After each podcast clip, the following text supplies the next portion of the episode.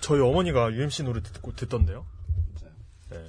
후- 훌륭하신 어머니를. 아주 좋다고 가사가 들려서 좋대요. 가사가.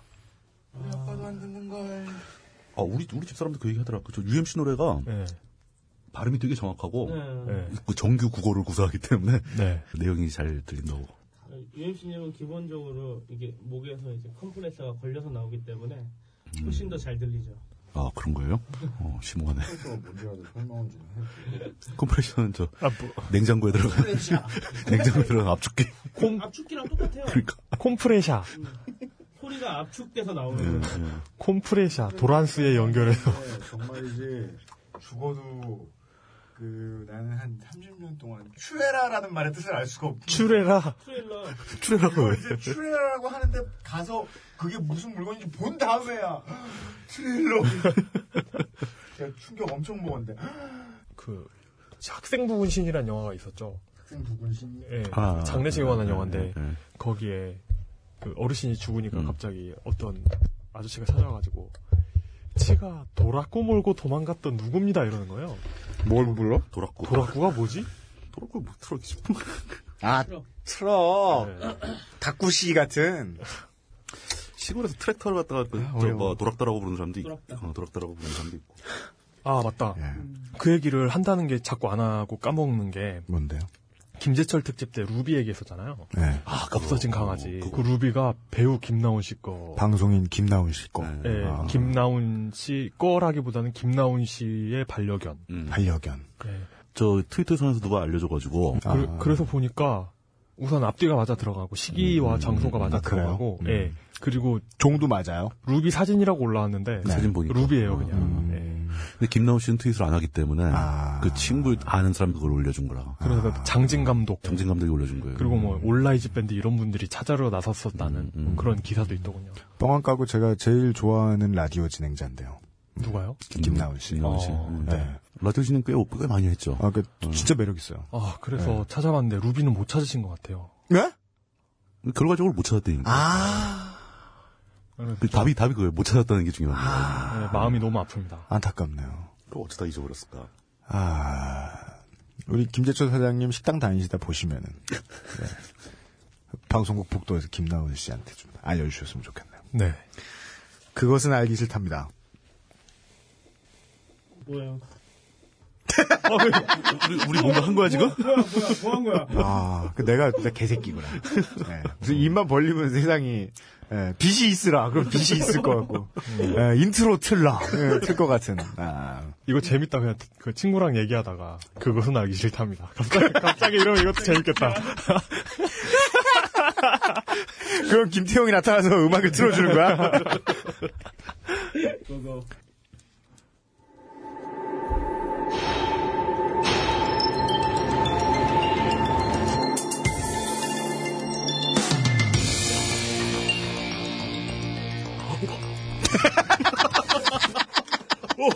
딴 생각하고 있었어. 왜, 왜 그렇게, 그렇게 깜짝 놀래? 죄송합니다. 시간 너무. 원래 사람 제일 족밥같이 보일 때가 깜짝 놀랄 때 아니야. 네, 여자친구 기다려요. 그니까요. 몇 시에 만나기로 했어요, 오늘? 아까요. 아, 나 좆됐어. 나도 7시에 만나려고. 아, 저 원래, 저는 원래, 저도 원래 7시에 만나려고 그랬는데, 네. 만날 때, 여기서 만나가지고 한, 한 시간 정도 걸린단 말이에요. 아이고. 네, 죄송합니다. 다 저. 어, 그럼요. 김태, 김태용 씨가 차이더니, 연쇄 반응을 위해서 노력하고 있는 거지. 음, 나만 좆될 수 없다. 그렇지. 갑시다.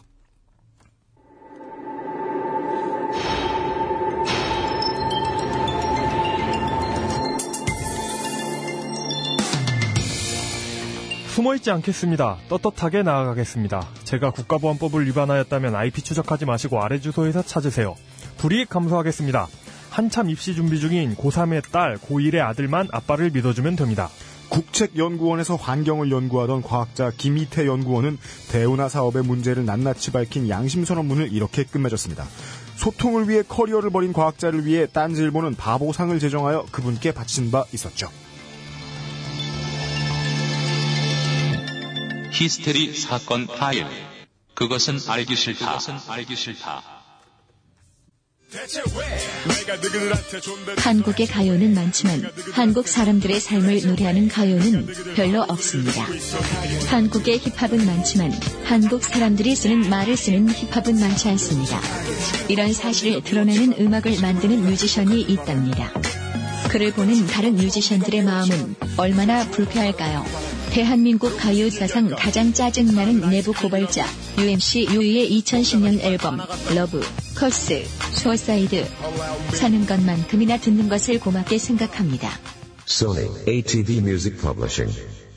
녹음 시간 기준으로 계산 연세의 첫 녹음입니다. 떡국들은 다 드셨나요? 떡국을 만들어서 처먹었죠. 아, 예. 저는 떡만둣국. 떡만. 떡만둣국. 네. 네. 아, 좋다. 떡만둣국 레시피의 요체는 떡국을 다 끓인 다음에 만두를 따로 넣는 것입니다. 그렇죠. 네. 음, 알기나해? 예. 손님 잘 치르셨어요? 아, 칭찬받았어요. 아, 훌륭한데. 아, 물론, 아, 우리 바깥 양반이 만든 전, 예, 이것만 자꾸 맛있다고 하는 거예요. 그래서, 어, 떡국은 맛없냐고 물었다가, 예. 예, 성격 파탄자 취급당했어요. 예, 너 일배냐? 이렇게 물어보려고. 외로웠냐? 예. 햇볕 정책. 아, 그래서 떡국을 칭찬해 주더라고요, 결국은. 예, 햇볕 정책. 너도 내 안에 있는 거더라. 뭐. 네, 예, 칭찬을 받으면, 예, 고래도 떡국을 또 끓여요. 예. 아, 어, 정말 자기의 능력을 다시 또 내비치고 내비치고 할 수 있는 거예요. 예. 아, 근데 그, 갑자기 상관없는데 궁금해지는 게, 네. 그, 키로신이, 그 뭐야? 키로, 키로신이라는 게 등유 아니에요? 뭐야, 그게? 맞다, 맞다. 그, 그런 것 같은데. 키로신이 예, 등유로 예, 알고 있는데? 키로신. 근데 왜 나로호 연료를 등유라고 안 하고 자꾸 키로신이라고 하는 거예요? 균형 등유가 아니겠죠. 아, 그래요? 예. 등유, 그, 저 집에 보일러에 되는 백등유는 아닐, 아닐 거잖아요. 근데 그 비슷한 걸로 알고 있는데? 아, 그거 사다는 거예요? 주유소에서. 캐로신. 캐로신. 다음과 같은 뜻이 있다. 미네랄 오일, 음악 그룹, 음반 이름, 노래, 등유. 등유? 등유는 불에 잘 타는 탄화수소 액체이다. 영국과 남아프리카의 파라핀으로도 알려져 있다. 이에 따른 영어 낱말 케로신은 왁스를 가리키는 그리스어 낱말 κηρός에서 비롯한다. 음. 찾아봐, 그냥 방송에 말하지 말고. 그러니까 케로, 그러니까 케로신이 곧 등유잖아요. 아, 예, 예. 근데 영어로 말하면 왠지, 왠지 과학적이어 보이고 등유라고 하면 왠지 없어 보여서 그러나? 케로신이 등유라고 한 게, 원래 케로신이 아마 고래에서 나왔던 걸까요? 그건 향유잖아, 또. 아, 그런가? 향유. 아, 향유인가? 예, 그, 그걸로 왁스 만들고, 뭐, 촛불 만들고, 막, 어, 그랬던 그랬나? 것 같은데.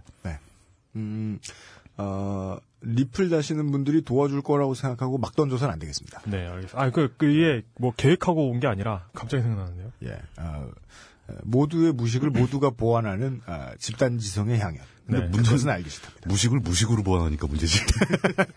아, 정답도 가끔 나오잖아요. 예. 네. 아, 광고. 가- 광고. 여러분의 성원과 저희가 엄청난 역할을 했습니다. 그 강병용 작가의 장편 소설 알루미늄 오이가 저희가 엄청난 역할을 했다. 예, 어, 엄청난 역할을 했죠. 네. 초판이 거의 다 나갔습니다. 네. 어쨌든 초판이 다 안 나갔다는 얘기잖아요. 아, 그 정도면 잘 나간 겁니다. 요즘 세상에 초판 나가는 거 대단한 거예요. 아, 그래요? 예, 네. 책 진짜 안 팔립니다, 요즘. 저희 어머니가 책을 하나 쓰셨는데 네. 관심 있는 출판사분들이 연락 좀 주세요. 아, 정말 그 아, 책 내용을 설명해야 관심이 있구나. 아, 논픽션인데 예. 본인도 아니고 어머님이? 네, 90년대 초반 저희 외할아버지 얘기예요. 90년대 초반의 얘기예요. 일제 시대에서 해방 장, 장편이네요. 제가 긴 제. 제가 보기에는 그 다른 역사책이 반지의 제왕이었다면 음. 이건 그 호빗에 가까워요. 스피노프 시리즈예요 예, 그 민초의 이야기. 음, 음, 굉장히 디테일하고 진술이 살아있죠. 음. 그래서 이런 세대가 이미 많이 돌아가셨기 때문에 음. 아마 이런 민초의 눈에서 이렇게까지 음. 심도 있는 심도 있고 어떤 그 인사이트 있는 음. 내용을 전달한 내용은 이게 처음이자 마지막이 아닐까 싶네요. 진짜로? 그 알루미늄 오이 얘기하다가 갑자기 어머님 책 얘기하는 바람에 강병용 작가는 좀 실망하겠는데요. 그니까요. 아유, 죄송합니다. 이게 예. 그 어, 전화 온다. 뭐야? 깜짝 놀랐다. 안 받아요? 어, 그거, 저 김태형이 왜 받아? 지난번에도 받은 게 이상했죠. 예, 어쩌다 우연히 받았는데, 예, 전화로 얘기 나와가지고. 원래 우리가 받는 거 아니야. 전화요금 내라는 전화했지. 예. 아, 되게- 아, 왜냐면 이렇게 우리 같이 막 하는 게 아니라 진짜 대본이 잘 짜진 라디오에선 이렇게 전화가 오면 네. 뭔가 그 엄청난 게 오잖아요. 미션. 어, 미션 같은 게 오잖아요. 보통 밖에서 받죠 전화를. 예. 안에 그러니까 이성적으로 생각해봐도 말이 안 되는 게 네. 방송을 하는 스튜디오 안에 전화를 받을 수 있는 게이 말이 안 되잖아. 우리가 걸면 걸지.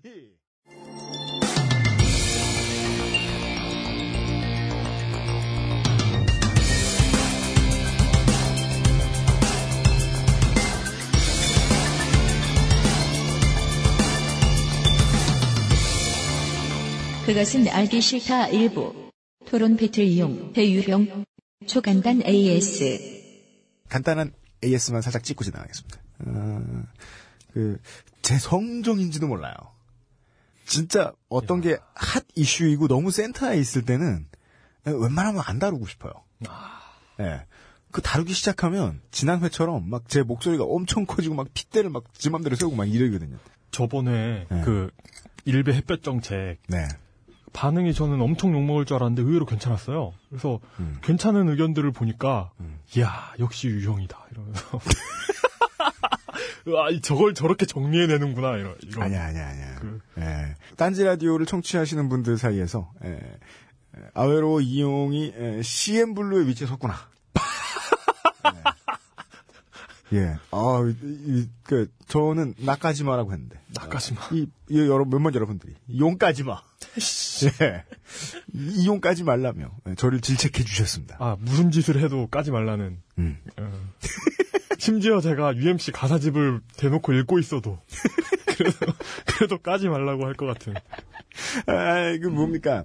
지금의 이슈가 가지고 있는 가장 본질적인 문제 중에 하나가, 아, 현재 진행형이라서요. 데이터가 또 나오고 또 나오고, 똑같은 데이터라도 다른 각도에서 비춰보면 또 모양이 다르고 모양이 다르고 그래요. 그래서 주장 내놓기가 되게 힘들어요. 네 그래가지고 가능한 한 지난해 16A회 방송을 하지도 않고 내보내지도 않으려고 했는데, 네. 예. 기왕 하는 거면 이용 혼자 욕 먹는 것보다 에, 내가 욕을 다 먹는 쪽이 낫겠다. 아왜왜왜왜 이렇게 어, 왜, 왜, 왜 저를 이렇게 아껴주시죠?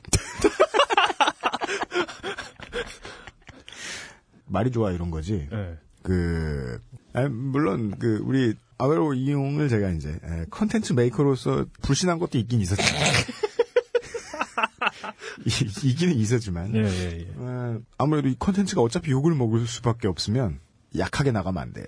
음, 그랬더라고요. 네. 예. 우리 제가 이제 가끔 사람들이 정말 이야기를 하나도 안 들어줄 것 같을 때 제가 하는 말이 그거예요. 인간이 프로토스가 되려면. 예, 인간이 프로토스로 진화하려면. 음, 네. 그건 이제 짧은 시기 내에는 해결 안될 문제라고 제가 믿기 때문에 하는 얘기인데. 가장 빠른 방법은 다크아콘을 만나는 거죠. 예, 제가 하고 싶은 얘기는 그거예요. 저희 새로운 방송이 어, 런칭을 합니다. 음, 시사 방송이 아닙니다. 음악 방송입니다. 야, 그냥 평상시에 그냥 틀어놓으셔도 되는 방송입니다. 왜냐면 연세 좀 지그시 있으신 분들도 저희 방송을 듣고 계시는 거 아는데 제가 편집할 때 일부러 호흡이 짧게 되게 빨리 가게 편집을 하고요. 사람들 지겹지 말라고. 근데 그러다 보니까 긴 호흡의 대화에 익숙하신 좀 연세 있으신 분들은 우리 방송이 너무 빨라가지고 1층에 우리 커피숍 벙커원의 책임자이신 매니저분께서 자기 아버지가 들으시는데 운전하면서도 들을 수가 없다 집중해야 돼서 음, 그래서 이번에 성묘길에 우리 매니저 본인이 운전을 했다 그러더라고요. 네. 아버님이 그것은 알기 싫다 들으시느라고. 오, 아니 이런 영광이. 예. 근데 그런 방송 말고 어, 운전하면서 듣고 예, 평상시에도 좀 들을 수 있는 어, 음악 방송을 할 건데 그때에 맞물려서 저희들이 에, 조땜이 묻어나는 사연을 받습니다. 음, 예, 조땜이 묻어나는 사연을 받아서 여러분들에게 상품을 드릴 예정이에요. 그, 근데 이게 맨날 이렇게 평상시에 이 조땜이라고 이렇게 게시판에 이렇게 웹에 이렇게 쓰기도 뭐하니까 네. 조땜 말고 다른 단어는 없나? 좆된으로 하, 하되 받침을 히읗으로 해요. 좋게 된, 예, 예. 조, 좆된, 예. 좋게 된. 음. 좋게 된의 오타인지 좆된의 오타인지 헷갈리잖아요. 네. 에, 좋게 됨이 묻어나는 사연을 봤는데, 에, 살아가는 이야기입니다. 살아가는 이야기 안에도 갈등이 있고 정치가 있죠, 당연히. 그 안에서 에, 일배와 관련된 여러분들의 삶의 추억에 대해서 지금 계속 일어나는 일이어도 좋고 예전에 있었던 에피소드도 좋습니다. 아, 보내주셨으면 좋겠습니다. 막 억울하고 패망이고 난이고 고소하겠다 이, 이 정도까지도 상관없어요.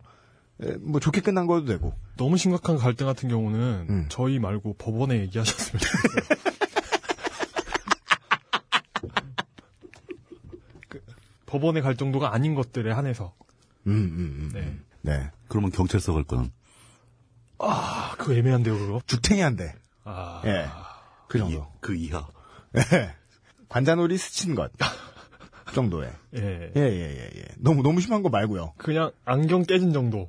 예, 이렇게 주먹이 안경만 맞아서 예. 안경이 깨진 정도. 예. 악플러를 토막내었기 때문에 도망 다니고 있습니다. 이- 이런 게시물은 됐어요. 예. 뭐 사, 사채 매장은 어디가 좋을까요? 네. 어, 범죄의 전당이 아닙니다. 괴로움을 서로 나누는 곳이 될 것입니다. 네. 아. 그런 심각한 고민은 자수하시고. 너무 심각하면 피의자면 자수하시고, 예, 예. 예, 피해자면 고소하세요. 네. 그게 아닌 이상은 사람들이 저 갈등이나 답답한 것을 해소하는 방법은 뭐 자기가 듣고 싶은 얘기를 해주는 방송을 들으시는 것도 있지만 방송에다 대고 어, 하소연 한번 해보시는 것도 괜찮을 겁니다. 네. 예, 일배라고 딱 집어서 말하지 말고 범위를 넓히죠.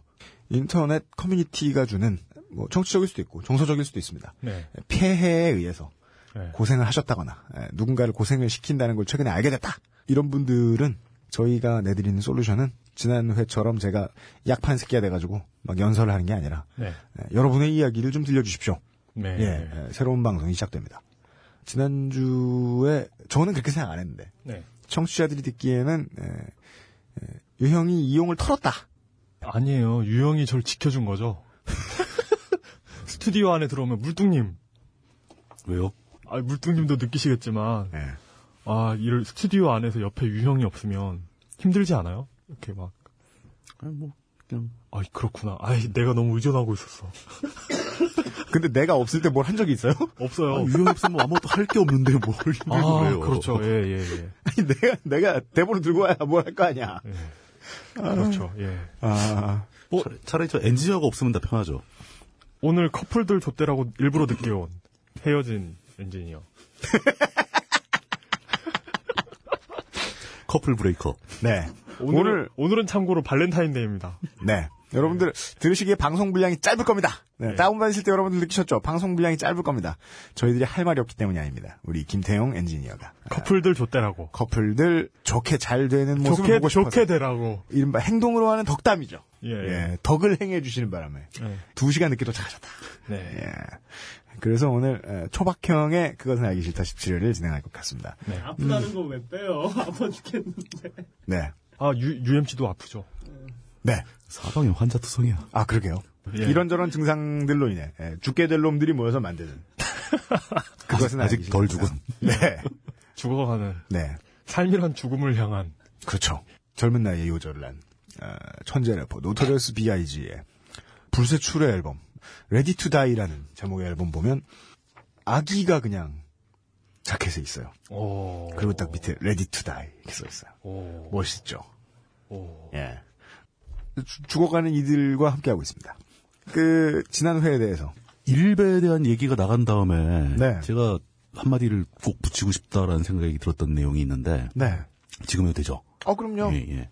이게 참 좀 민망한 호칭이긴 한데 지식인이 있고 네. 논객이라는 게 있죠. 논객. 그렇죠. 예. 그 둘은 다릅니까? 근데 이 논객이라는 존재가 사실은 뭐 그러니까 현실적으로 얘기하자면은 네. 뭐 어떤 학술적 정의가 있거나 이런 거 아니잖아요. 저는 그 논객이라는 단어는 정말 아무것도 아니다라고 생각하는데. 어 근데 이제 무. 제가 아는 예. 분이 이제 그 우리나라 2000년대 초반 거쳐오면서 뭐 네. 노사모라든가 뭐 이렇게 게시판에서 글 많이 쓰고 네. 그 어떤 그 발언권을 확보해 나가는 사람들이 있잖아요. 네. 본인. 어 떻게 보면 저도 이제 거기 포함된다고 얘기할 수 있는데 이 논객과 지식인을 구분하는 논문을 미국에서 쓰신 분이 있어요. 제 바로 선배입니다. 저랑 친한 분인데 네. 거기서 규정하기로는 이제 이렇게 규정을 합니다. 저는 그 규정에 상당히 동의가 가는 편인데 지식인은 네.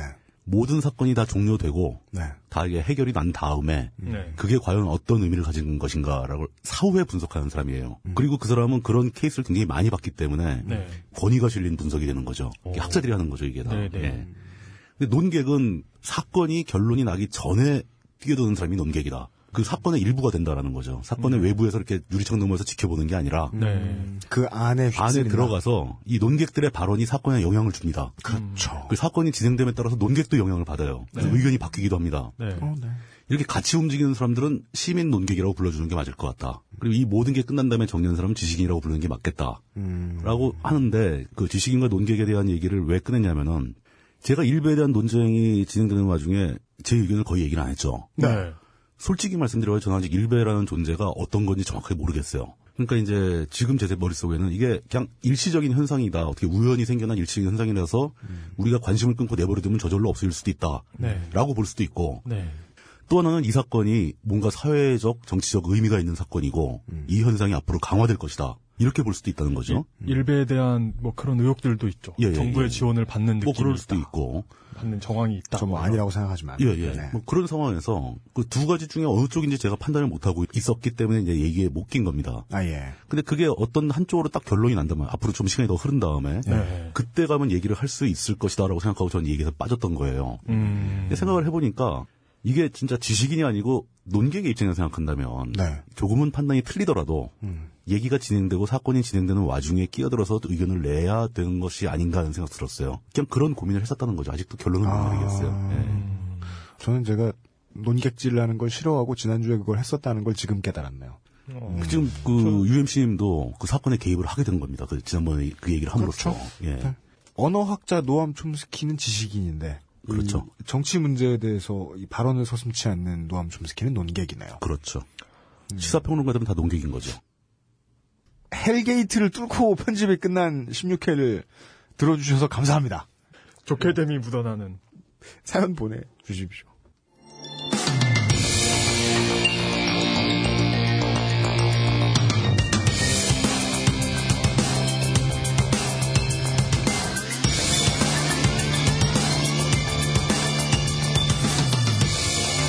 그것은 알기 싫다 2부 시사 해설. 그렇게는 알기 싫다. 필리, 필리핀 사건 관련해서 설날 내려갔다 오니까 또 이제 어머니께서 그 홍석동 씨 납치 사건이요? 아니면은 김기현 선생님 사건이요? 그냥 그냥 통체적으로 네. 필리핀에서 오신 분들 얘기를 어머니께서 많이 들으시잖아요. 시골에 계시니까. 네. 근데 필리핀 경찰이 시험을 본대요. 시험을 봐서 경찰이 된대요. 아, 뭐 당연하지. 네, 근데 시험을 보면은 누구 뭐 눈빛 보고 뽑아주나? 근데 근데 우리 우리 그 교사 임용고시하고 되게 비슷한 거예요. 네. 교사 임용 시험하고 교사 자격증을 딴 다음에 발령이 안 나면 집에서 놀아야 되잖아요. 음, 음, 근데 경찰이 경찰 시험을 합격하고 나서 발령이 안 날 수 있다는 거예요. 음. 네. 근데 발령이 나려면 경찰에 연줄이 있거나 뇌물을 위에, 써야 된다. 위에다가 돈을 갖다 맞춰야 된대요. 음. 그런데 경찰 월급이 한 20만 원 된대요. 음. 그렇기 때문에 경찰이 일단 됐다면 음. 마이너스로 시작한다는 거죠. 그렇지. 그 마이너스로 시작했는데 월급이 20만 원이면 말도 안 되잖아요. 음. 그렇기 때문에 썩을 하고 장려하는 듯한 그런 환경이래요. 사실상 우리나라도 사회 곳곳에 그런 데가 많았어요. 어, 우리가 지금 16회 하고 있는데 이거 이 얘기를 2회 때 했었어야 됐네. 그러니까요. 어머니는 왜 이걸 이제서요? 예. 어머님 야속합니다. 이용 어머님 안 돼요. 네. 네. 어, 관련해서 오늘 오전에 정치부장님이 트윗하셨잖아요. 무슨 얘기였죠? 경찰 수사하는데 보조비 가지고 뭐 신문에서 깐 얘기 하셨나? 제가요? 네. 뭐 트윗을 너무 많이 해가지고. 아, 나 짜증나.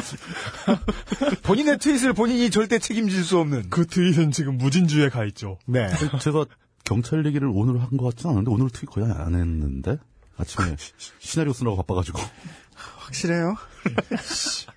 아, 나 이거 찾아봐요. 이, 아, 어, 이거, 이거 찾아보자. 예. 아니, 죽돌인가? 아, 죽돌이다, 죽돌이다. 아, 왜 에. 사람을 이렇게 모함하고 그래? 에, 잘못, 잘못했습니다. 아유, 이, 이 나쁜 놈이죠. 저, 전형적인 저 같은 마, 놈이. 마군이로구나. 누가 평소에 트윗 많이 하래? 이런 식으로, 예, 남 탓을 해버리는. 아주 나쁜 놈이죠. 이거 뭐라고? 귀인 오류. 네. 예. 아, 그냥 마군이, 마군이로 하죠. 귀인의 오리도 제가 그 한번 또 자- 점검을 좀 해봤는데 네. 뭐 설명하자면 굉장히 복잡해지니까 넘어갑시다. 뭐 크게 틀린 얘기 아니었고. 예, 크게 틀린 거 아니면 뭐 그냥, 예. 예. 어, 그 죽자는 돌고래 김창규 기자의 트윗을 그대로. 네. 라디오 듣는데 경찰 특정 업무 경비가 올랐다고 엄청 때리네요. 다만 형사들 지금 쓸 수 있는 경비로는 제대로 정보원 관리는커녕 사비를 써야 하는 상황이라는 것도 생각해봤으면 합니다. 강력계 형사분들 업무 생각하면 이건 좀 깊이 생각해볼 문제인데 라고 부산말로 써주셨습니다. 오, 되게 중요한 얘기인 네. 것 같아요. 더 심각한 문제가 있습니다. 그러니까 특정 업무 경비 뭐 이런 수준의 문제가 아니라 음. 아예 경찰 자체 예산이 태부적이에요. 지금 뭐 특정한 정권이나 정부의 문제가 있다는 얘기를 하는 게 아니라 네. 최근 들어서 한 5년 뭐 그동안 계속 경찰의 예산이 동결돼 있었습니다. 모든 국가 부처의 예산이 다 증액 조금씩 물가 인상률에 따라서 증액되기 마련인데 네. 경찰이 동결돼 있다는 것은 후퇴한 거죠. 예산이 축소된 거죠. 그렇죠. 그래서 심지어 일선 파출소 일선 경찰서에서 네. 전기요금을 체납을 하고 에? 그리고 형사들이 유류비 지원이 안 돼가지고 버스 카드 끊어가지고 버스 타고 다니고 뭐 이런 일이 빈발하고 있습니다. 그러면 지금. 수사를 아예 못 하죠. 그거 그거 그 방송 그 나갔나요? 그 뭐요? 파출소 회사 이거 여기 영어 나갔어. 어. 아, 그 비, 비편을 확인을 못 해가지고. 예, 예. 그래서 그런 상황 발생하는 거 아니에요. 음. 그- 시, 그러다 보니까 시민이 술 취해서 경찰을 찾는데 영업을 못하는 상황이 발생하는 거아 아니에요. 그거는 정책적으로 파출소를 이제 축소하는 중이기 때문에 네. 그리고 왜, 왜 예, 그런데요? 개별적인 파출소를 운영할 필요가 별로 없다라고 보는 판단이에요. 진짜요? 예산 절감도 있고 그리고 대신에 그걸 없애는 대신 순찰을 더 강화하는 거죠. 많이 돌아다니라고. 더 힘드네. 그러니까 더 힘들어진 거예요. 사실 네. 예산 더 줄고 더 힘들어진 그러니까 겁니다. 그게 뭐 뭐 뭐 더 좋게 해야겠다는 다 핑계고 제가 보기엔 다 돈 문제인 것 같아요. 결국은 돈 문제입니다. 네. 예. 그 런 식으로 하면은 제대로 된 경찰 서비스가 있을 수가 없는 거죠. 제가 사기를 또 열심히 읽었잖아요. 음. 여기에 골계 열전이라는 열전이 있습니다. 네. 그, 그 거기에 보면 초나라 재상 아들인가 음. 아들인가 손장가가 산에서 등짐을 져서 먹고 살아요. 네. 그러니까 이 골계열전 자체가 이렇게 재치 있는 말로 뭐 왕을 설득하거나 이런 내용이거든요. 네. 근데 이제 뭐 초나라의 재상이 되기는 어렵구나 뭐 이러면서 네. 이 골개미라는 말은 이제 우리말로 네. 잘 해석해 드리면 드립력. 예 드림력 네. 그 어렵구나 이러면서 비리를 저지르면 목이 따이고 음. 비리를 저지르지 않고 청렴해도 결국 아들이 등짐을 져서 먹고 살아야 되는구나 이러면서 음, 음. 그래서 은퇴한 공직자의 처우가 나아졌다는 그런 이야기가 있죠. 아, 드립을 잘 쳐서 네, 드립을 잘 쳐서. 후생 복리가 잘 되었다. 네. 아, 하여튼 그 공무원들은 나라의 무조 공무 공적인 의무를 가진 봉사자들인 건 맞습니다. 네. 하지만 그들의 생활은 최소한은 보장해줘야 되는 것 같아요. 아, 봉사가 왜 공짜야? 봉사 공짜 아니야. 그리고 진짜입니다. 네. 그 공군 패러디 동영상 네, 레미제라블 밀리테러블. 예. 공군의 그 레미제라블 패러디 동영상도 제작비가 900달러라고 돼 있지만 인건비를 생각해 보세요. 걔네 900달러는 어, 어디서 든 거야? 지미집 같은 거 빌리는데 들었대요. 지미집 빌려서 아. 네. 나왔어요. 그 메이킹 필름 보면 나와요. 아, 네. 그래요? 네. 아, 지미집도 그, 뭐. 저, 어디, 저, 정훈 공보 장교한테 따로 부탁해가지고, 저, 싸게, 싸게 빌렸겠지 뭐. 에, 어. 그걸로 몇십만 원 들고 뭐 간식값 해가지고 음. 그 그래서 900달러 정도 들었어요. 하긴 거기 저 제일 계급 높은 분이 뭐 중위 이러시는데 네. 이 중위 짬의 위관 장교가 돈이 어딨어요. 네. 아. 근데 문제는 거기 출연한 병사들이 네. 네. 뭐 쾰른 음대 뭐 이러는데요. 단적으로 표현하면 그 또래에서 가장 성능이 좋은 재능을 그 보유한 사람들이잖아요. 그렇죠. 거기 가서 그거 할 네. 정도면 그럼 그, 그런 사람들이 인건비는 어떻게 산정하냐 이거죠. 뭐냐 제 제 친구가 경리단을 나왔는데 중경단을 나왔는데 네. 그 그거 정말 수제들이 모이잖아요. 나이도 네. 나이도 많대요. 거기 그렇죠. 가면. 네. 엑셀의 제왕들. 어, 예, 다 그럼- 하겠다고 그러니까. 가면 자기 자기 후임병 중에 나이가 뭐한 네댓 살 많은 후임병이 있었는데 네. 영국 국적을 포기하고 군대 입대한 거래요. 그렇죠. 영국에서 혼자 자취했는데 예. 이제 저택에 집사랑 같이 살았대요. 아, butler라고 말했는데 성이 butler가 아니라 진짜 네. 자기 butler. 예. 아, 네. 뭐, 뭐 그런 사람도 있었고 그랬다대요. 음, 아까 그런 사람은 노동력이 더 비쌀 리는 없어요. 사람 동일하긴 한데. 아, 알고 보니 배트맨이고 이런 거 아니에요? 그럴 수 있죠. 예. 이병 브루스 웨인. 아, 그, 다시, 이, 이 경찰 공무 행정에 에, 재정 집행이 많이 되어야 된다 하는 이야기 다시 돌아옵니다. 네. 안 그래도 참 힘들고 어렵게 업무 하시는 게 에, 소방 공무원들이시잖아요. 아, 나쁜 상황이 생기면 정말 아무 때라도 준비돼가지고 사주 띄워드셔야 되잖아요. 근데 뭐 보상도 잘 안 해줄 때도 있고 인력이 없어가지고 몇 사람 못 들어갔다 얼마 전에 사고 또 났죠. 국민들이 가장 1단계적으로 빡치는 부분은 그거죠. 세금 어디다 썼냐. 음. 이 22조 경찰한테 왜 안 줬냐. 오늘 이 얘기를 해보겠습니다. 네. 아, 왜, 왜 돈이 없었을까? 세금이 에. 어디 갔을까? 네. 이 창조회장 마지막 회를 진행하기 위해서. 에, 요즘은 어, 무슨 에, 이상한 화학식 만드는 게임을 하고 계신 그 게임 그 게임이야 생각해 보면. 취미가 예. 뭐 모르시는 분들이 들으면 이분이 무슨 아내가 멀리 출장을 갈 때 인절미로 목걸이를 걸어서 이렇게 해주면 그거 손으로 집어먹기 힘들어 죽는 그런 뭐 개털인 줄 아시는데 아닙니다. 예. 이분 되게 에, 여, 여러분들이 평생 못 가질 직함 가지고 계셨던 분입니다. 어 진짜요? 어 그럼요. 어. 네. 제, 저는 제가 그런 직함이 있었다고요? 필독한테 살짝 들었어요. 저도 왜냐면은 직업이 있으셨다는 말을 듣기 이전에는 직업이 없으셨는 줄 알았거든요. 평생. 그냥 에이, 그러진 않지. 물리학과 입학 끝 이런 줄 알았어요. 에, 예, 하, 하, 하여간 이분 사회에서 능력 충분히 발휘하셨던 분입니다. 네. 아, 다만 지금 안 그러실 분입니다. 지금은 이제 그것을 익력으로 대체하고 계신 네. 예 아, 잉뚝심송 정치부장님 반갑습니다. 예, 예. 오셨습니다. 감사합니다. 매회 그 저를 소개해 주시는 멘트도 미리 생각을 해 오시는 거예요? 아니요. 상당히 참신하고 재밌어가지고 여쭤본 겁니다. 예. 네. 우리 반페이지 뭐냐고. 그니까요. 잠깐, 잠깐 욕을, 욕을 먹는 거 아니에요. 야, 그, 그 대본 대비 말하는 양으로 치면 우리가 최고일 거예요. 그죠? 알겠습니다. 예, 시작 하면서 예. 그 관계는 없지만 이거 AS를 너무 오랫동안 안 하면 안 될 테니까 네. 전업주부 이야기에 관련해서 나온 AS가 두 건이 있습니다. 아, 네 네 네. 15회 AS를 한번 해보겠습니다. 예. 어, 그게 내용이 틀렸다거나 뭐 이런 게 아니라 반론이 두 개가 나왔는데 반론 좋죠? 예, 예. 이거를 누가 맞다 그러다 이렇게 따질 수 있는 반론들이 아니라 그렇게 볼 수도 있다는 생각이 들어가지고 그럼 그렇게 보신다면 그건 이해하겠는데 저희는 이렇게 보고 있습니다. 라고 설명을 좀 해드리고 싶어서 두 개를 골라봤어요. 네. 첫 번째가 좀 가슴이 아팠던 건데 그 전업주부의 노동을 사회적으로 인정받는 그 과정에서의 방안이 네. 그 노동을 꼭 경제적 가치로 따져가지고 돈으로 받는 게 필요하냐, 그 좋은 일이냐. 그럼 뭐, 어, 그분은 상당히 그 좀 불쾌하셨던 것 같아요. 어, 그럼 뭐, 뭐 고기? 아니, 그 그게 아니고, 네. 그러니까 전업주부가 가사 노동을 담당하는 것은 음. 그 어떤 대가를 위한 노동 수준의 일이 아니다. 숭고합니다. 좀더 숭고한 무엇이 있다. 그런 자신의 어떤 선택을 제대로 인정받지 못한 남들한테 인정받지 못한 그런 서름이 있는 상황인데 거기다 대고 이걸 돈으로 보상하면 된다는 식으로 얘기하는 건 불쾌하다. 음, 그니까 저희가 한 이야기를, 그러니까 힘들게 일하면서 젊음과 노동력을 가사 일에 다 소모하신 가정주부가 만약에 빡쳐가지고 내 인생이 뭐냐 그러면은 거기다 대고 얼마면 돼라고 답하는 것 같이 느끼셨군요. 그렇죠. 바로 그거죠. 어, 근데 저희가 일단 근본적으로는 저희가 그런 취지로 말씀드린 게 아니라는 점을 설명드리고 음. 그 말씀을 드리고 싶어요. 이젠 돈으로 사겠어.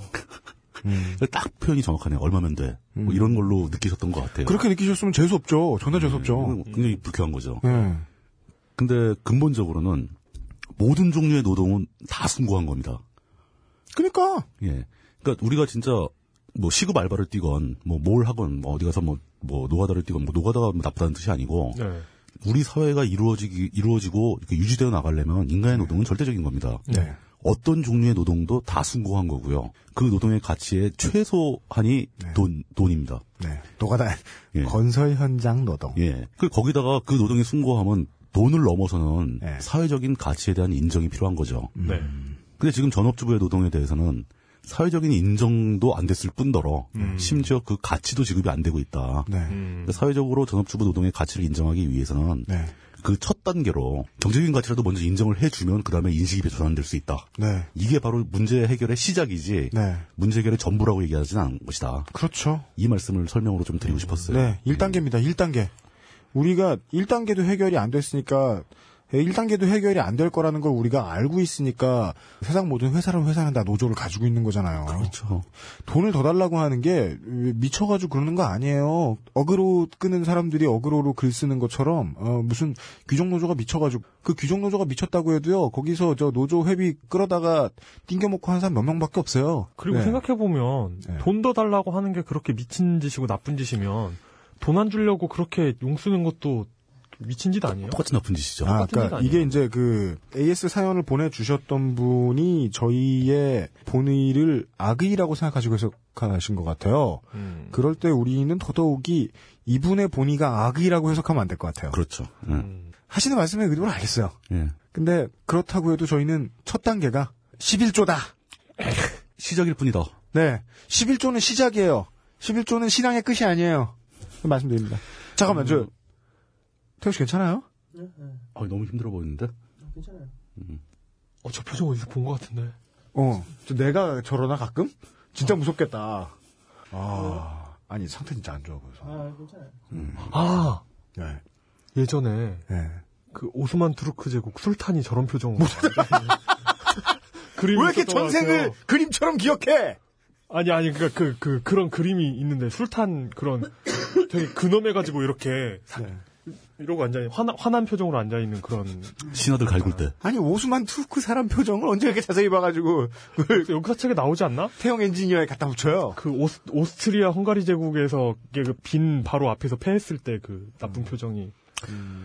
음, 음, 그, 잡담 하나만 더. 예. 제가 아까 저, 저도 오늘 상당히 정신이 없는데 왜냐하면 목요일날 녹음하고 금요일 날 집 청소하고 음식 장만 하고 토요일 날 손님 맞이하고 그 다음에 남은 음식 퍼먹고 서, 그러니까 그 명절의 특징은 너무 많이 먹어서 사람이 하이해져요. 예, 네. 맞아요. 사람이 음. 돌아버려요. 그래서 이제 포만감에 이기지 못해서 고통스러워하고 있다가 다음 날에 나가서 영화 보고 마지막에 영화 보고 나서 어 바깥 양반하고 둘이 저 고기 먹고 술 한잔하고 들어왔더니 그때부터 다시 지병이 재발해가지고 아이고. 아파 잠도 못 자고 그러니까 수- 술 담배 끊자니까요 같이. 그 다음에 이용의 난삽한 녹음 분량을 들으면서 이제 스트레스를 받으면서 편집을 하는데 계속 아파가지고 아프다가 편집하다가 아프다가 편집하다가 개배 긁어주다가 아프다가 편집하다가 그 편- 편집본 편집본을 네. 중간 편집본을 저한테 보내줬는데 그 메일 말투가 상당히 좀 빡쳐 있던데요. 내가 너 때문에 이런다 이러면서 편집하다가 지금 편집이 끝나서 어제 새벽에 잠을 자고 눈을 붙이고 뜬 다음에 오늘 아침에 뉴욕 닉스가 지는 걸 보고 우울해가지고 딱 앉으니까 녹음이에요. 일주일 내내 지금 가사일 편집 방송 끝. 여기서 편집이란 제 목소리죠. 아, 이용의 논리죠. 예. 네. 네. 그리고는 또 통풍은 아, 안녕하십니까. 통풍 환자 유현수입니다. 아, 통풍은 약도 없어요. 통풍 찾아보면 음. 그, 그 병의 가장 큰 특징으로 음. 환자가 심각한 고통을 호소한다. 이- 이게 나와요. 다른 건 되게 다양한 의학적인 듯한 설명이 나오는 다른 병들은 예. 통풍은 특징이 고통이야. 정말 아파요. 그리고 약이 없다는 게 그 아픈 사람을 웃게 만들죠. 그, 일반적인 진통제 같은 거 안 듣는 거예요? 일반적인 진통제가 예. 제가 지금 들고 있는 게 진통제인데 음, 진통제를 스키틀즈처럼 막 들이부어도 음. 아, 그다지 효과가 크지 않아요. 아, 나머지 몸만 좀 넘해지고 어, 그리고는 어, 환부엔 그게 잘 듣지 않아요. 그게 또 되게 무서운 게 치료법이 여러 가지가 나와 있는데 치료법 중에 상당수가 잘못하면 죽는 치료법이에요. 뭐야, 무슨 치료가. 수족? 절단. 예, 아, 아, 뭐 되게 무서워요. 무슨 약을 하면 고통이 뭐 하고 치료가 가능하지만 잘못하면 죽을 수도 있다. 뭐. 그래서 예, 병원에서는 아무 얘기도 안 하고 그냥 앞으로 예. 고기 들 먹고 술 들 먹고 맛있는 건 먹지 마라. 지금은 아프겠지만 착하게 살아라 그냥. 아, 아토피도 그렇고 통풍도 그렇고 의사들이 뭐 먹지 말고 뭐 먹지 말고 하지 말고 그냥 네. 맛없는 것만 먹고 사세요. 이러면 되는 것 같은데. 네, 그러다가 오니까 지금 방송이라 정신이 없는데 어, 네. 지금 엔지니어와 프로듀서가 동시에 예, 넋이 나가 있는 상태에서 지금 진행되고 있습니다. 예, AS를 조금만 더 진행을 해보고 어쨌든 가보겠습니다. 그 첫 번 질문에 대한 답으로는 저희가 그 절대 그 돈 몇 푼 가지고 숭고한 노동의 가치를 퉁치려는 생각은 전혀 없었다. 음, 그런 얘기를 한 것은 절대 물론, 아니다. 물론이죠. 네. 어, 이게 퉁친다는 게 중요한 것 같아요. 그렇죠. 시작하려 그런 거예요. 예. 퉁치는 게 아니고요. 네. 그걸로 이제 시작하는 거지. 예. 그걸로 모든 게 다 끝나는 건 절대 아니다. 네. 라고 말씀드릴 수 있고요. 또 하나 반론은 전업주의 노동에 대한 가치는 인정을 하겠는데 그 대가를 지불할 수 있는 방법이 없지 않느냐. 방법이 없는 이유 중에 이유를 두 가지를 대셨는데 하나는 누가 전업주부고 누가 전업주부 노동을 얼만큼 했는지 국가가 어떻게 파악하느냐. 그거 우리 방송 때 얘기했던 네, 거잖아요. 방송 때 어지간히 얘기가 나왔던 거죠. 네. 네. 그러니까 그거를 어떻게 관리할 것이며 누가 전업주가 됐는지 아니 다시 저 직장에 나가서 전업주부를 그만뒀는지 이런 거 관리 자체가 불가능하다. 네. 그래서 지불이 안 될 것 같다라는 의견 하나 하고 또 하나는 전업주부의 가사노동의 수혜자가 누구냐 수혜자는 그 가족들일 거 아닙니까? 네. 생을 유지하고 있는 가족들. 그렇다면 그 노동의 가치는 수혜자가 지불해야 되는 거 아니냐? 네. 왜 국가와 사회한테 지불하라고 하느냐? 네. 뭐 이런 반론이 나왔습니다. 봤죠. 일단 지불할 수 있는 방법이 어려워서 지불을 못하겠다는 건 이제 본말이 전도됐다. 앞뒤가 안 맞는다는 얘기죠. 왜냐하면 이걸 지불해야 한다면은 방법을 찾아서 지불을 해야죠. 네.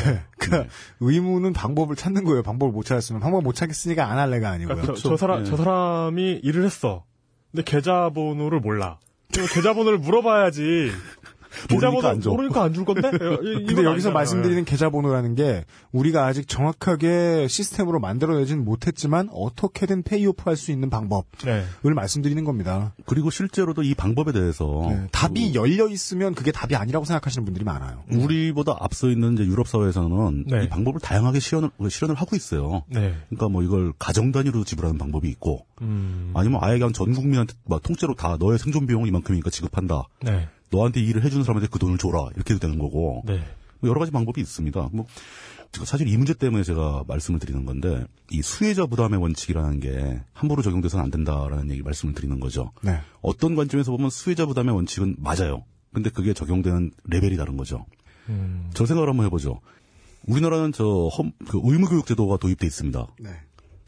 그렇죠. 예, 그러니까 지금 중학교까지가 의무교육, 의무교육으로 돼 있고 중학교는 의무적으로 가야 됩니다. 그런데 그 의무 교육이 되기 때문에 국가에서 의무로 강제하고 있는데 왜 돈을 개인이 내느냐 그래가지고 네. 교육비가 무료화 돼가고 있는 거죠. 네. 근데 그 관점에서 이제 무상급식 얘기도 거기서 나온 거고 의무 교육과 관련해서 예. 네. 그래서 재작년부터 한나라당이 대학교 반값 등록금을 트라이하기 전에 고등학교부터 의무 무상교육 시켜라. 뭐 그것도 일리가 있는 얘기예요, 사실은. 한나라당이 과연 그걸 말은 못하. 뭐 어쨌든 간에 그렇다면 그 교육이라는 것은 그 교육을 받는 학생들이 수혜자 아닙니까? 네. 네. 어차피 자신의 능력이 그 향상되는 거고 이 사회에서 뭔가를 할 수 있게 배우는 건데 네. 단적으로 보면 수혜자 부담의 원칙을 아주 얕게 적용을 시킨다면 학생들이 학비를 내야 되는 게 맞죠. 근데 네. 국가에서 왜 그걸 지불을 할까요? 최종적인 수혜자가 국가가 되기 때문이라는 거죠. 네. 전업주부의 가사노동도 비슷한 관점이 있어요. 이 가사노동의 수혜자가 남편이 될 수 있고 자식이 될 수 있는데 네. 사실은 남편이 전업주부의 혜택을 받고 생존하고 깔끔해져가지고 회사에 나가서 일을 하게 되니까 기업주들도 혜택을 봅니다. 그 기업들이 살아남아서 장사를 잘하게 되고 국가 경제가 움직이면 네. 국가 사회가 혜택을 보는 거죠. 아이들이 교육을 받으면 그 아이들은 교육받은 인재로 다시 태어나서 집안도 먹여 살리지만 집안을 먹여 살리면 국가가 먹고 살 수 있게 됩니다. 가사 노동을 해주면 우리 신랑이나 아내나 혹은 아이들이 깔끔하게 가사 노동의 대가로 복지 혜택을 받으면서 잘 관리되는 인재로 국가에 도움을 줍니다. 이게 공기업이 있는 이유예요. 그래서 수혜자가 직접 지불하는 원칙이라는 거는 알고 보면 삼라만상을 민영화하겠다는 논리랑 똑같아요. 네. 의료 의료보험도 있으면 안 되죠. 네. 그렇죠. 치료받는 사람이 돈을 내는 게 맞는데 왜 그걸 네. 국가가 나서 가지고 막 모두에 걷느냐. 네. 또 똑같은 논리는 우리는 사회 곳곳에 깔려 있습니다.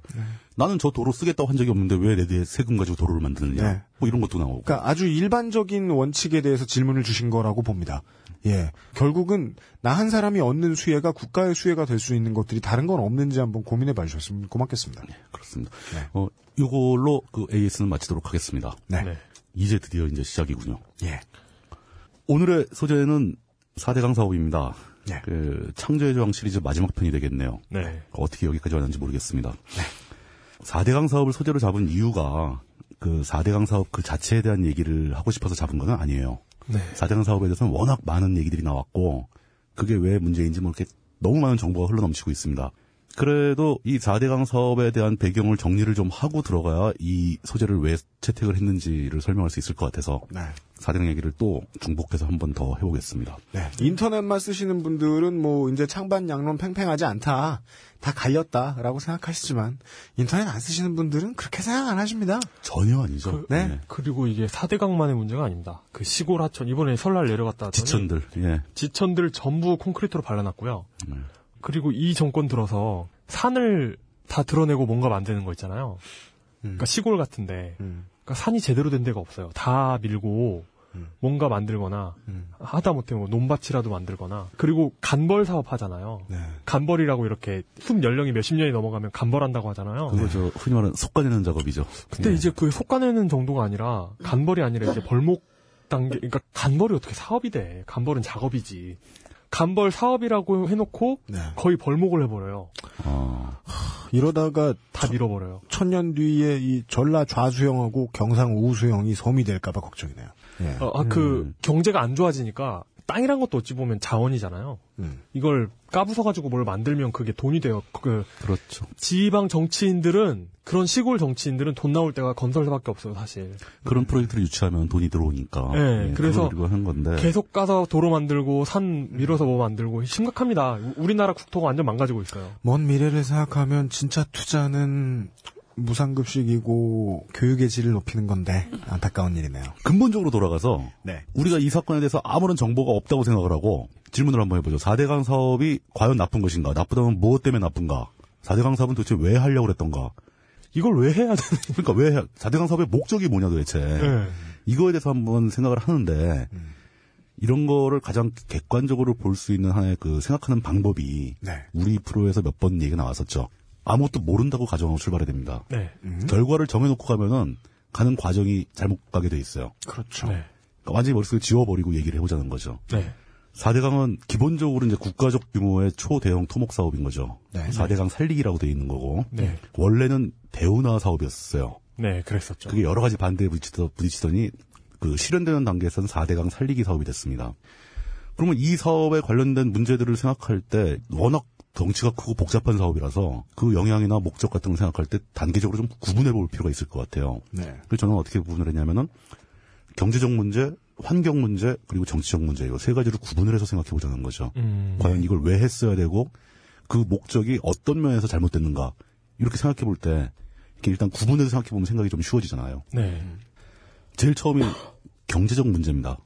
이 경제적 문제를 설명드리기 위해서 그 여기 저 아웨로 기자님이 경영학과예요, 경제학과예요. 경영입니다. 경영입니다. 예, 예. 네. 어쨌든 경제 얘기가 막 나옵니다. 그 제가 잘 몰라서 경, 그 정치 경제부장 타이틀을 포기했었지만 이거를 얘기할 수밖에 없죠. 네, 경제학과 나왔으면 저 제가 이렇게 업신여기진 않았다. 자, 4대강 사업의 원래 그 별명 중에 하나가 녹색 뉴딜 정책이었잖아요. 음, 이명박 정부에서 뉴딜 정책이라고 포장을 했었습니다. 그 네. 앞에 녹색까지 붙여가지고. 네. 그럼 이제 뉴딜 정책이 뭐였는가에 대해서 간단히 정리를 좀 해볼 필요가 있죠. 저희가 특히 저희 어렸을 때 학교에서 배웠습니다. 뉴딜 정책 얘기하면 항상 테네시강 유역에다 댐 만드는 얘기부터 나왔었어요. 그렇죠. 예. 그러니까 그렇죠. 테네시강 개- 유역 개발 사업. 예, 예. 그 1932년에 프랭클린 디 루즈벨트가 처음 이 얘기를 시작했는데 그때 이제 민주당 대통령 후보직을 수락하면서 당선이 되게 되죠. 선거에 임해가지고 그때 후보 수락을 하면서 발표한 게 미국인을 위한 뉴딜이라는 제목이었어요. 이- New Deal. 예, 뉴딜 이 두 단어입니다. 뉴딜. 네. 이 뉴딜이라는 단어가 이게 합성어 합성어입니다. 양쪽에서 두 가지 개념에서 따온 겁니다. 음. 하나는 똑같은 루즈벨트인데 그 프랭클린 루즈벨트 말고 네. 그 20세기 아주 초에 네. 19세기 말에서 20세기 초까지 미국 대통령을 했던 티오도어 루즈벨트. 그렇죠. 예, 발음이 아주 정확하시네요. 예. 그 티오데오 루즈벨트가 Square Deal이라는 걸 주장한 적이 있습니다. 네. Square Deal은 공정한 분배예요. 음. 그 사람의 선거 구호였던 거죠, 이게. 네. 그 공정한 분배를 의미하는 Square Deal에서 Deal을 따온 거고. 그 다음에 우리나라에도 독립운동사 얘기하고 막 그럼 많이 나오죠. 윌슨의 민족 자결주의 얘기했던 그 윌슨. 네. 윌슨 대통령이 New Freedom이라는 얘기를 했었어요. New Freedom. 거기서 New를 따오고 Square Deal에서 Deal을 따와가지고 New Deal이 된 겁니다. 여기서 잠깐 옆으로 새지만 그 시어도어 루즈벨트의 일화를 좀 설명 하나 드리자면 같은 루즈벨트지만 이게 가까운 집안 사람은 아니에요. 먼 친척뻘이라고 그러더라고요. 이제 형뻘인 거죠. 한 30년 정도, 26년인가 위일 겁니다. 네. 이 사람이 그 테디베어라는 말을 만든 사람이에요. 고민형 보고 테디베어라고 그러잖아요. 네. 그게 어떤 일화가 있냐면은 1902년에 이제 시오도어 루즈벨트가 곰 사냥을 나갔는데 실제로 그때는 총 쏴가지고 곰 잡고 막 그랬죠 미국에서도 사냥에 실패해서 한 마리도 못 잡은 거예요. 근데 대통령쯤 되는 사람이 사냥에 나갔다 왔는데 이제 서운하잖아요. 네. 그 부하들이 곰을 좀 작은 곰들을 생포해 갖고 갖고 와서 한번 쏘라고 와, 요즘 같으면 상상도 못할 난리. 날 일이죠. 네. 근데 당시에는 그게 난리가 난 게 아니라 이 루즈벨트 대통령이 그걸 거절을 합니다. 이런 거는 할 수 없다. 그 거절한 게 유명해진 거예요. 이야, 요즘 같으면 너무나도 당연한 요즘은 뭐 곰사냥 자체를 잘 못하죠. 아, 그래요. 곰, 사냥 하러 갔다고 하는 거 자체로 이제 이게 이제 언론에 보도가 되니까 네. 여기에 착안을 해가지고 그 사람의 이름을 붙여서. 예 뉴욕에 있는 그 장난감 가게 사장이 네. 그 곰 인형에다가 테디베어라고 이름을 붙인 겁니다. 이제 이야기 다시 본론으로 돌아와서 네. 이게 프랭클린 루즈벨트의 뉴딜 정책은 이 토목 산업이 본체가 아닌 거죠. 토목 산업은 아주 하위에 있는 하나의 사업에 불과한 거고 네. 간단하게 나열을 해보자면 프랭클린 루즈벨트의 그 뉴딜 정책의 핵심은 공격적인 재정 정책입니다. 그러니까 정부가 재정을 많이 쓰겠다는 거예요. 그 전까지 항상 정부는 재정 균형을 이뤄야 된다. 그러니까 세금을 거둔 만큼 딱 써야지. 네. 더 써도 안 되고 덜 써도 안 되고 네, 이렇게 네. 균형 잡힌 정책이 주 의견이었었는데 네네. 이 프랭클린 루즈벨트는 그러지 않을 수도 있다. 정부가 재정을 적자 재정을 편성해서 네. 공격적으로 쓸 수 있다. 이게 국가 경제에 도움이 될 수도 있다. 네. 라고 생각을 한 겁니다. 그 돈을 더 많이 쓰기 시작한 거죠. 많이 써야 또 많이 올- 거칠 것이다. 네. 이- 이게 거시 경제의 시작입니다. 그렇죠. 네. 그리고 거- 그 거시 경제란 이제 국가가 개입하는 거죠. 그렇죠. 그게 개입해서 뭔가 이렇게 지렛대를 가지고 이 경제 상황을 조절하려고 한 거예요. 사실은 그게 이제 그 케인즈의 의견을 네. 받아온 거죠. 케인즈는 국가가 개입을 해야 된다고 본 겁니다. 네. 이 사람은 그거를 실제로 케인즈를 직접 받아들인 게 아니라 거의 비슷한 때 비슷한 의견이 나왔고 비슷한 정책을 실행했지만 케인즈하고 그렇게 밀접한 관련은 없었다고 그러더라고요. 음. 근데 어쨌든 간에 그렇게 공격적인 재정 정책을 쓰는 게 가장 핵심이었고 네. 그럼 공격적인 재정을 어디다가 쓸 거냐. 네. 거기서 이제 보장을 해주기 시작한 게 그 루즈벨트 대통령이 제일 역점을 둬서 시행했던 게 노동권의 보장입니다. 노동권의 보장. 예. 이때 미국의 거의 대부분의 노조가 다 탄생합니다. 정부 차원에서 막 보장을 해주니까. 네. 그리고 사회보장 제도를 파격적으로 도입하기 시작했어요. 이러니까 재정 정책이 공격적이 될 수밖에 없는 거죠. 돈을 많이 쓴 거죠. 공격적인 재정을 통해서 돈 찍어서 시장에 푼 게 아니라 사람들한테 푼 거죠. 예. 사람들한테. 복지를 확립시켰나요? 자, 그러면 이제 사회보장 제도로 해서 도시 빈민을 살펴주기 시작했다 이거죠. 네. 그리고 일거리가 있는 노동자들을 위해서 노동권을 보장시켜줬습니다. 네. 당시 미국의 상당한 인구 비율을 차지하고 있던 사람들이 또 있어요. 농민들이죠. 어떤 그 정부가 지원하는 농업 정책의 상당 부분이 이때 성립된 겁니다. 네. 맞습니다. 그 이런 정책들의 공통점은 돈이 무척 많이 들어가는 정책들이라는 거죠. 네. 그럼 그렇게 하기 위해서 공격적인 재정 정책을 쓰는 것도 좋지만 네. 사실 세금이 안 고치는데 이런 정책을 할 수가 없잖아요. 네. 그래서 루즈벨트는 당연히 따라오는 정책을 시행합니다. 이게 이제 굉장히 파격적이었는데 부유층의 증세죠. 네. 이게 요즘 같으면은 상상하기 힘든 수준으로 세금이 올라갑니다. 당시에 그러니까 뉴딜 정책이 30년대 중반부터 시작돼가지고 네. 대공황 직후부터 그렇죠. 시작되는 대공황 때문에 이게 가능했던 예. 겁니다. 대공황이 생겼기 때문에 미국 사람들은 이거를 뭔가 변화시키고 그 해결하기 위해서 특단의 조치가 필요하다고 생각을 했고 그래서 루즈, 루즈벨트가 상당히 과격한 정책을 하는데 따라준 거예요. 네. 그러다 보니까 어떻게 됐냐면 미국의 소득세 상한선 그러니까 누진세율을 잡았는데 최고로 고소득층의 소득세 상한선이 있을 거 아닙니까? 네. 이게 91%까지 올라갑니다. 음. 네. 올.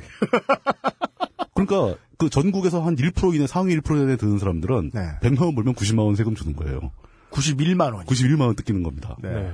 이거 지금 생각하면 장난 아니고 이건 거의 공산주의에 가까운 거죠. 어, 공산 그냥 그냥 그냥 강도네요. 그 그게 말입니다. 그 거시 경제라는 게 예, 사실 공산주의에서 영감을 얻은 게 맞아요. 맞죠. 공산주의는 완전 히 국가가 통제하는 경제를 하니까. 네. 그 예, 진짜 그그 시대는 뭐랄까요? 그 경제학이라는 학문에 신대륙이 발견된 시기였던 거죠. 그렇죠. 예, 야, 새로운 아이디어가 막 들어오기 시작하고. 아 이게 그냥 돈 장사만 하는 게 아니라 이게 뭔가 그, 이거 이걸 뭔가 이렇게 해볼 수 있겠구나라는 아이디어가 싹 트기 시작했던 시기입니다. 그렇죠. 그리고 그때 이제 공산권에서 그 이쪽 자유진영에 넘겨졌던 아이디어가 국가가 개입하는 경제였어요. 예. 어떤 위기의식 같은 것도 있었을 거예요. 저쪽은 네. 완전히 국가가 통제했는데 네. 저들이 우리보다 잘 살게 된다면 참 곤란해지겠다. 왜냐하면 이런 걱정을 하기 시작한 거죠. 그 무렵 소련이 완전 그 농업 국가, 농노들이 있는 완전 후진 국가였다가 공업 국가가 되거든요. 급격하게 발전을 하죠. 공업이. 그, 그 성공을 보고 굉장히, 그러니까 우리- 당장 우리여도 북한이 그렇게 성공해봐요, 갑자기. 음. 갑자기 막 IT 강국이 됐다고 해봐요. 음. 그럼 우리, 우리도 긴장할 거 아니에요. 과격한 정책이 막 나오겠죠. 예, 그때 똑같은 이제. 의미에서 그때는 그런 자극을 받았죠, 미국이. 뭐 그런 일이 진행이 된 겁니다. 그래, 네. 그래가지고 그 소득세 상한선은 91%까지 가고 네. 기업들 법인세 내는 거 있죠. 네. 법인세 상한선이 45%까지 올라가고 네. 이건 아직도 흔적이 좀 남아 있죠. 네. 그리고 상속세, 상속세는 상한선이 77%까지 올라갑니다. 네. 이건 완전히 세금의 왕국인 거예요. 그래서 네. 당시에 미국의 고소득층은 아마 지옥 같았을 겁니다. 그 돈을 아무리 벌어봐야 네. 세금으로 다 뺏기니까 이 당시 미국은 장난 아니었다고 하대요. 예 엄청난 부자들과 아주 극빈자들이 대립하고 있던 시기예요. 네. 그걸 국가가 탈탈 한번 털어주기로. 예 고소득층을 털어가지고 밑으로 돈을 뿌리기 시작한 거죠. 예. 이 시대상을 좀 보여줄 수 있는 영화? 이런 게 라스 폰 트리에 감독의 도그빌 같은 영화. 뭐 도그빌 같은 거에 좀 잘 나오죠. 아주 극단적인 대비가 되죠. 네. 예. 그거 영화 존나 슬픈데. 예. 네. 어, 멘탈이 약하신 분들에게 네. 비추합니다. 네. 그래서 뉴딜 정책이 어느 정도 성공을 하죠. 네. 가장 큰 성과가 그 미국의 소득 격차가 대폭 감소합니다. 그럴 수밖에요. 그럴 수밖에 없죠. 위에서 뜯어가 아래로 뿌렸는데 네. 이게 뉴딜 정책의 핵심인 거예요. 네. 그러니까 지금 방식으로 표현하자면 이건 완전히 좌빨 정책인 거죠. 이건 거의 그 공, 예. 공산당이죠. 공산주의를 벤치마킹한 거죠, 거의 네. 국가가. 근데 이제 이 뉴딜이 진행되고 나서 50년대 이후부터 이제 그 의견이 대립하기 시작합니다. 네. 이게 물론 뉴딜 정책의 상당 부분은 굉장히 완화가 되기 시작해요. 근데 이 뉴딜 정책에 대한 평가도 네. 둘로 갈립니다. 하나는 뉴딜 정책이 성공했다. 그래서 미국이 살아난 거다. 대공황에서 탈출했다. 네. 그리고 전후 2차 대전 전후 50년대 이후에 미국이 순조롭게 세계 최강대국으로 부상을 하게 되잖아요. 네. 네. 이게 뉴딜의 덕분인 거다. 음. 이렇게 주장하는 사람들이 있고 네. 또 하나는 뉴딜은 너무 무리한 정책을 쓰는 바람에 네. 미국 경제를 약화시켰는데 네. 다행히 운 좋게 그때 2차 대전이 생겨가지고 전쟁빨이었다. 어, 전쟁 특수 때문에 미국이 살아난 것뿐이다. 네. 이렇게 비판적으로 보는 사람들이 있고 이게 두 가지 흐름이 흐름으로 갈립니다. 이게 두 가지 흐름이 딱 그렇다는 얘기는 아니지만 그거 비슷하게 경제학도 흐름이 둘로 나뉘죠. 네. 저는 이제 그게 의견이 되게 다양한데 일단 전달을 해야 되는 입장에서 뭐 복잡한 얘기를 할 수 없으니까 네. 아주 간단하게 뭐 이견이 있으시면 얼마든지 받습니다. 당시에 이제 밀턴 프리드먼하고 폴 사무엘슨 둘로 나눠서 저는 그 흐름을 정리를 하고 싶어요. 네. 네. 프리드먼 같은 경우는 국가의 개입을 극단적으로 반대하는 사람입니다. 음. 그러니까 아주 이제 자유시장 경제를 중시하고 네. 국가가 개입할수록 문제는 악화되기 마련이다라고 생각하는 사람이고 네. 사무엘스는 케인즈를 받아들여가지고 국가가 개입할 필요가 있다. 네. 하지만 경제가 어느 궤도에 올라간 뒤부터는 국가가 개입하는 게 오히려 안 좋을 수 있다. 그러니까 중간 단계에선 개입해서 궤도에 올려놔야 되고 네. 일단 궤도에 올라가면 그다음부터는 시장 경제가 잘 돌아가기 시작할 것이다. 네. 뭐 이런 아이디어를 가졌던 사람들이라고 봅니다. 네. 오늘날의 현대인들이 보기엔 그 일정한 궤도라는 거 없는데. 그렇죠. 그게 그게 애매한 부분이 되겠죠. 네. 근데 이제 우리가 흔히 얘기하는 그 시카고 학파가 사실 그 폴 사무엘슨이 만든 신고전파 종합이론이 시카고 학파의 핵심이에요. 네. 거기서 결국은 나중에 가면 신자유주의가 다시 나오면서 또 경제학이 또 갈라지게 되는 건데 네. 폴 사무엘슨은 스스로 단독 노벨상 수상자고 네. 아마 이제부터는 아는 사람 이름이 나올 겁니다. 현대 경제학자들이 폴 사무엘슨의 제자 중에 그 유명한 두 명이 있는 거죠. 그 폴 크루그먼하고 그러고만. 그 조지프 스티글리츠하고 네. 사실은 지금 보게 되면 미국 사람이지만 현재 경제학에서 진보적인 관점을 제시하는 가장 유명한 사람들이 그 둘이죠. 네. 그리고 이 둘은 그래도 아직도 국가의 개입이 좀 필요하다고 주장을 하고 있으면서 네. 그거 말고도 여러 가지 다른 얘기들을 많이 하죠. 진보적인 관점에서. 네. 근데 이제 그거 말고 이 둘의 흐름이 끝난 다음에 새롭게 등장한 신자유주의, 그러니까 어떻게 보면 프리드먼의 계보, 계보로 있는 사람들이죠. 네. 네. 이 사람들은 여전히 미국 공화당의 의견에 줄을 이루고 가급적이면 국가가 개입하는 게 의미가 없다라고 주장하는 사람들이죠. 그 폴 크루그먼의 저서 같은 경우에는 예. 그 영어 초급자가 예. 그 중급으로 올라가기, 그러니까 리딩에 있어서 중급으로 올라가기에 좋은 책들을 씁니다. 아, 그래요? 예. 어, 굉장히 훌륭한 교본적인 책을 쓰죠. 예, 그리고 예. 문장도 크게 난해하지 않으면서 그 있어 보이고 하여튼 추천합니다. 원서를 읽어보고 싶다. 이런 분들에게. 그리고 또 약간 옆으로 빠지자면 네. 네. 조지프 스티글리츠는 우리나라의 강요로 참여할 뻔했던 사람이에요. 음, 아 그래요? 예? 아마 잘 어, 예, 모르시는 예. 분 많을 예. 겁니다. 참여정부 때 인수위를 구성해서 정권을 인수받는데 네. 그때 인수위 방안 중에 하나가 조지프 스티글리츠가 경제 관련 분야에 대해서 고문 자격으로 참여하는 걸로 진행이 됐었습니다. 음, 그때 참여정부 내부에서 그러니까 삼성하고 친했던 뭐 몇몇 사람들이 네. 스티글리츠가 지나치게 진보적이고 좌파적인 지식인이라고 해서 네. 무산된 겁니다. 이거 이건 이건 뭐라고 해야 되나? 무슨 문화부 무슨 고문에 하이데거 같은 사람이 와가지고 그렇죠. 뭐 그걸 고문을 한다고 그런- 것 예. 음. 스티글리츠 본인은 찬성을 했어요. 동의를 했습니다. 제안을 하니까 오겠다고 그랬었어요. 어떻게 보면 아마 재밌는 일이 벌어질 수도 있었는데 좀 아쉬운. 아, 그럼 것 진짜. 재밌었겠다. 예. 노엘 갤러거 문화부 장관. 그런 뭐 그런 거죠. 예. CD는 동그랗게 만들어야 된다. 법제화하겠다. 예. 왜냐하면 CD는 정말 동그래야 하기 때문이다. 네모난 CD는 사용. 근데 실제로 네모난 CD 있습니다. 타원형도 있고 여러 가지 CD는 여러 가지 예, 그렇죠. 많습니다. 예. 예. 예. 과학 특집 마지막 시간이 지금 경제학 이야기로 시작됐는데 알아서 잘 넘어갈 겁니다. 예, 예, 예. 네. 걱정하지 마세요. 그 이게 어떻게 보면 지금 한 얘기가 굉장히 복잡한 아주 그 고도의 경제학의 역사를 갖다 너무 축약을 해가지고 네. 욕먹기 딱 좋아요. 욕먹기 딱 좋고 이거 저그 개소리 한다고 욕, 그 욕하기 딱 좋은 주제인데 네. 이걸 복잡하게 말씀을 드리는 게 항상 의견이 두 가지가 충돌되고 있다는 얘기를 드리는 거예요. 네. 어느 쪽이 옳은지는 아무도 모르는 겁니다. 네. 국가 차원의 경제가 움직이는 시뮬레이션이 이쪽이 좋다고 결론 나지가 않아요. 왜냐하면 이쪽으로 해서 그 나라가 세계 최강대국이 되거나 아니면 틀린 쪽을 택해서 완전히 망해버리거나 이런 판단이 나는 노, 거죠. 노론이 옳은지 소론이 옳은지 뭐, 지금도 모르잖아요. 아무도 모르는 거죠. 그렇기 때문에 두, 둘이 서로 견제하고 이렇게 하면서 이렇게 물론 저는 되는 거죠. 예. 정치적인 입장 때문에 그러니까 경제도 이제 진보적인 관점, 스티글, 스티글리츠나 크루그먼의 관점을 좋아합니다. 네. 좋아하는데 그 사람들의 주장이 100% 옳다고 확신은 못하겠어요. 네. 제가 그만큼 경제를 알지도 못하고 하지만 게시판에서는 여전히 싸우고 있다. 계속 싸우고 있는 거죠. 뭐 게시판에서 싸우는 것뿐만 아니라 학계에서 싸우고 정치권에서 싸우고 네. 다 싸우고 있는 거죠. 어그로 종자가 나타나서. 진리는 이기 일원 아닌가? 다, 다, 이러면 밑에 리플, 에, fuck 소론. 예. 소론을 민주화하겠어. 뭐.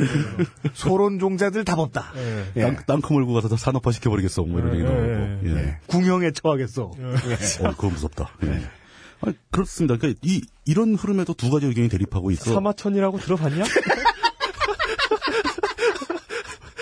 그꼴 날래? 막. 아, 매번 사마천에게 미안한 방송입니다. 예. 예. 그런 상황에서 사실 4대강으로 돌아오자면은 예. 4대강 사업도 그러니까 뉴딜을 따라간다고 얘기는 했지만 그건 어디까지나 프로파간다에 불과하고 한국형 뉴딜이라고 얘기했죠. 예, 근데 그건 지극히 말이 안 되는 이제 그 광고 문구에 불과한 거, 불과한 거고 물론입니다. 4대강 사업의 본질은 거대 토목 사업입니다. 그러니까 예. 한국형 뉴딜이라고 했는데 그건 마치 제가 눈, 코, 입이 다 있기 때문에 장동건과 닮았다고 얘기하는 것과 같은 겁니다. 뭐 거의 그렇죠. 그럼 제가 질문을 던지고 싶은 것은 4대 강 사업이 그러니까 뉴딜 정책 같은 건 아니고 그렇게 한 나라의 경제적 금, 기본을 막 그 펀더멘탈을 뒤바꾸는 그런 정책이 아니었고 네. 그냥 거대 토목 사업이라고 정리했을 때 과연 그렇다면 경제적인 차원에서 한 국가가 국가 재정을 들이부어서 대규모 토목 사업을 벌였을 때 그 효과가 어떻게 될 것인가 이것조차도 완벽한 답은 없다는 거예요. 그죠? 그걸 추진한 사람들은 분명히 경제적인 효과가 있을 거라고 보고 추진한 겁니다. 네. 그리고 뭐 낙수 효과 얘기도 나올 수 있고 네. 결국 돈이 풀리면 사람들 먹고 살게 된다. 네. 그리고 우리나라에 사실 연령대가 좀 되는 다수의 분들은 네. 이거에 동의합니다. 지금도 동의합니다. 사- 삽질하면 잘 된다고 생각하시는 분들 많죠. 일판 벌리면 돈이 돈다. 네. 거기 하다못해 밥 장사라도 장사를 하고. 그 방송에서 그런 얘기 했었죠. 예, 다 했죠. 네. 뭐 그렇게 되면 그 일이 파- 판이 벌어지면 그 동네 개도 뭐 돈 물고 다니고 그런다. 네. 이것이 필요하다라고 생각하는 사람이 우리나라에 아직 다수입니다. 어, 그럼요. 네. 그, 그걸 알기 때문에 이 어맹부께서는 분명한 믿음이 있던 거예요. 그러니까 친한 거죠. 일단 예. 눈에 보이게 도로 깔고 집 깔아놓으면 내가 아무리 잘못했어도 사람들은 결국 찬반양론으로 갈린다. 다 욕하지 않는다, 절대로! 근데 실질적으로 냉정하게 따져보자는 거죠. 네. 그럼 거대 토목 사업을 좀 단순한 사업을 한번 계산해 봅시다. 네. 4대강 살리기 사업 말고 네. 그때 이 비유는 노회찬 전 의원 오늘부로 의원직을 상실하셨죠. 네. 아, 녹음하는 당일 오늘입니다. 네, 오늘입니다. 네. 그래서 한데 하여간 뭐 넘어가서 국가가 존재감을 매번 확인시켜주고 계신 인물이죠. 예. 그냥 그 여의도만 땅 어디 공터를 잡아가지고 네. 사람들을 대거 투입해서 사파 한 자루씩 주고 네. 그 땅을 파는 겁니다. 1m 깊이로. 네.